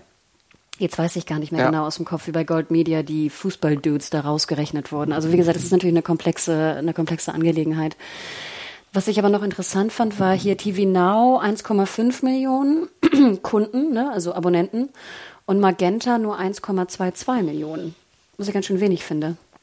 Magenta oder? muss, glaube ich, also Magenta klingt zu wenig. weil ich glaube, prinzipiell haben die, glaube ich, mal so drei Millionen äh, gehaushaltet. Auch. Und auch natürlich wieder das Ding, Magenta ist ja viel, ne? Also so ein bisschen ja fast ja. wie bei Amazon. Wenn du Magenta hast, musst du ja nicht unbedingt die Magenta-Inhalte schauen. Aber ähm, ja, aber dann die andere Liste äh, ist natürlich dann tägliche Nutzer. Und ich finde, dann wird es interessant. Und jetzt komme ich nochmal auf den Punkt, den du ansprachst. Denn die, bei den täglichen Nutzern in Millionen hast du Netflix ziemlich weit vorne mit 10 Millionen. Und dann erst auf Platz 2 Amazon Prime Video mit knapp 7 Millionen. TV Now mit über 4 Millionen. Aha. Weil es ja kostenlos ist, ne? Die Diskussion hatten wir doch auch neulich. Du kannst ja TV Now Fernsehen gucken, also Live-Fernsehen, kostenlos. Oder? War das, das ist aber das? nur temporär kostenlos. Ähm, es gibt bei TV Now kostenlos als äh, Tire, dann gibt's äh, Premium und seit allerneuesten, seit einem Monat beziehungsweise seit ein paar Tagen Premium Plus. Und bei TV Now ist es dem Free-Angebot sind es nur teilweise Catch-up-Angebote, so sieben Tage äh, GZSZ gucken oder vielleicht die Hülle der Löwen oder sowas und auch nur an bestimmten Geräten. Also das ist alles viel zu kompliziert eigentlich, aber ja. Aber deswegen, ne, weil TV Now hier, sage ich mal, auf der Abonnentenseite ist noch mit 1,5 Millionen. Ich schätze mal, das sind dann Zahlen der Abonnenten von den Produkten, die du gerade nanntest. Und dann aber Daily Ne? Also hier, Deutschland nach täglichen Nutzern ist TV Now bei vier Millionen. Ich erinnere mich auch, ich war doch bei diesem komischen TV Now-Event. Und da wurden auch immer so vier, fünf Millionen in den Raum geworfen, wo ich immer dachte, ihr habt aber doch nicht vier bis fünf Millionen zahlende Kunden. Und dann hieß es immer so, nee, nee, nicht zahlende Kunden, aber sozusagen, ne, Visits, beziehungsweise. User, ne? Also sorry, Ja. nicht Visits, sondern also Unique Visits, so rum muss man es fast äh, definieren. Ja. Und deswegen, also denkt immer dran, ne? diese ganzen Listen sind natürlich, es ist so komplex, dass es einfach verwirrend ist. Ähm, aber worauf ich eigentlich hinaus wollte, ist, dass jetzt also Sky On Demand und Sky Ticket bist du hier bei jeweils 0,5 Millionen, also eine Million zusammen. Und das ist ja für mich auch die Quintessenz, das Problem bei Sky. Wir haben auch Sky momentan, ne? Wir gucken gerade auf ein paar ältere, sage ich mal, Sky-Serien hinterher oder HBO-Serien. Es macht einfach keinen Spaß, auf Sky zu gehen. Geht es dir genauso? Ich, ich gehe Ähm, nur auf. Sky, wenn ich weiß, wir gucken jetzt das und das. Ich würde nie auf Sky gehen, um zu gucken, was da gerade so rumluschert, was ich ja sehr gerne tue bei Netflix oder, oder Prime. Es ist auf jeden Fall der komplizierteste Streamingdienst, den ich habe, glaube ich, und der, der es mir am schwierigsten macht, als User äh, ein angenehmes Seherlebnis zu haben. also wenn, wenn, wenn man nicht mal, äh, wenn jedes Mal die Sprache umgestellt wird, wenn, wenn man äh, nicht zwei Episoden am Stück schauen kann auf einfache Art und Weise, äh, wenn es bei der Navigation ein bisschen schwierig ist, erstmal irgendwas zu finden, dann sind es halt Sachen, die äh, es nicht so cool machen, teilweise dort zu schauen. Und deswegen, ja, wahrscheinlich muss man eher zielgerichtet wissen, was man gucken will. Und man kann halt nicht so, was aber auch ein Vorteil sein kann, man kann halt nicht so versacken in der Suche oder in den Teils wie bei Netflix, dass du einfach mal so hin und her swipes, bis du irgendwie mal was findest, glaube ich. Finde ich auch. Du hast eine sehr viel größere Übersichtlichkeit, aber trotzdem, genau, es macht halt überhaupt keinen Spaß. Also wie gesagt, ich, ich schaue ja momentan auch Westworld, ähm, ne? also ich schaue bestimmte äh, Formate auf jeden Fall, aber es ist halt sehr, wie du sagst, es ist halt mühselig. Dann noch auf dem Laptop dieser scheiß Player, den man dann öffnen muss und nicht wieder zurückkommt, das nervt. Und das meine ich, ich glaube, das ist ein großes Problem, was einfach Sky, was jetzt noch gefördert wird. Die Leute gehen halt nicht drauf und gucken rum und landen dann vielleicht irgendwo. Was sie, glaube ich, ja auch bei Netflix irgendwie tun. Ich meine, ich würde ja sagen, wir kennen ja noch viele Inhalte. Viele kenne ich auch nicht bei Netflix, habe ich noch nie gehört, wenn man sich da mal in die Suche wirft. Ja. Ähm, aber dass dann Leute einfach, weißt du, in diesem Kosmos sind und dann irgendwas halt gucken nachher. Und ich glaube, dieser, dieser, sag ich mal, Vorbeilauфkonsum, den, den gibt's bei Sky halt nicht, weil keiner geht freiwillig irgendwie da und bleibt dann irgendwo aus Versehen hängen, habe ich das Gefühl. Oder? Ja, das kann, kann, kann gut sein, ja. Also das würde zumindest hier diese, diese Tabelle mit den, mit den täglichen Nutzern auf jeden Fall suggerieren, suggerieren. Und ich meine auch ganz ehrlich, bei Disney gibt's so viel zu luschern. Ich glaube schon, dass da auch viele einfach, weißt du, draufgehen und mal gucken, was da so ist. Ich habe ja auch ganz oft das Gefühl, oh Gott, ich krieg noch mal nostalgische Gefühle bei vielen Covern, die ich sehe. Ja. Aber Adam, jetzt Vielleicht haben wir... noch eine letzte Ergänzung, die ich, die ich habe. Ähm, einfach nur, damit wir es mal in den Raum geworfen haben. Weltweite Zahlen. Netflix 167 Millionen äh, nach aktuellem Stand. Und ich glaube, Amazon, die letzte Zahl, die ich da gesehen habe, 150 Millionen Mhm. äh, weltweit. Ich meine auch, dass Amazon jetzt weltweit sehr stark auf den Spuren ist, ne? Ähm, ja, interesting, interesting. Und wenn natürlich Disney wirklich die 100 Millionen knacken sollte Ende des Jahres oder zeitnah, dann hast du natürlich drei wahnsinnig starke rivalisierende Player, die da ne, agieren. Interesting, Adam. Puh, jetzt haben wir aber wirklich zwei Stunden lang über Quibi und Disney Plus gesprochen. Ähm, ich glaube, ich hoffe, ihr da draußen seid immer noch da. ich, ich werde So viele Zahlen. ja, ich werde versuchen, auf jeden Fall die ähm, diese Mediadaten auch nochmal äh, zu verlinken. Dann könnt ihr euch da auch nochmal reinwerfen. Wie gesagt, ich versuche auch nochmal da in Kontakt zu treten und nochmal ein bisschen mehr Infos zu bekommen, wie diese Studie aufgebaut ist, wenn sie es denn verraten. Kann mir auch gut vorstellen, dass es äh, geheim ist. Ähm, wir werden auch versuchen, ein paar Shownotes zu geben, weil natürlich äh, ne, das ein wahnsinniger Input war. Ähm, aber ja, Adam, Wahnsinn. Danke, dass, du- dass du auch so tief in, in Quibi und Disney Plus ja sowieso, aber in Quibi auch eingestiegen bist. Ja, klar, kein Ah, Ding. Dein Paket kommt. also, dann macht's gut, liebe Leute. Ähm, schreibt uns gerne bei unter podcast at serienjunkies.de. Ähm, Adam, dir kann man folgen unter? Äh, awesome Arndt bei Twitter oder Instagram. Auch ein paar Comic-Anekdoten in letzter Zeit, weil ich halt meine Sammlung neu organisiere. äh, also schaut da mal gerne rein oder schreibt mich an. Und genau. dich, Hanna? Genau, ich bin weiterhin Mediahore, M-E-D-I-A-W-H-O-R-E bei Twitter und Instagram. Und wie gesagt, äh, bald kommt der Podcast auch mit den, den äh, lieben Kolleginnen von Streamgestöber. Also hört da auch mal rein. Und wie gesagt, bleibt gesund, keep safe, äh, alles, alles Gute und schreibt uns gerne, was ihr zu Quibi und Disney Plus haltet. Macht's gut. Ciao, ciao. Jo, bis dann. Ciao.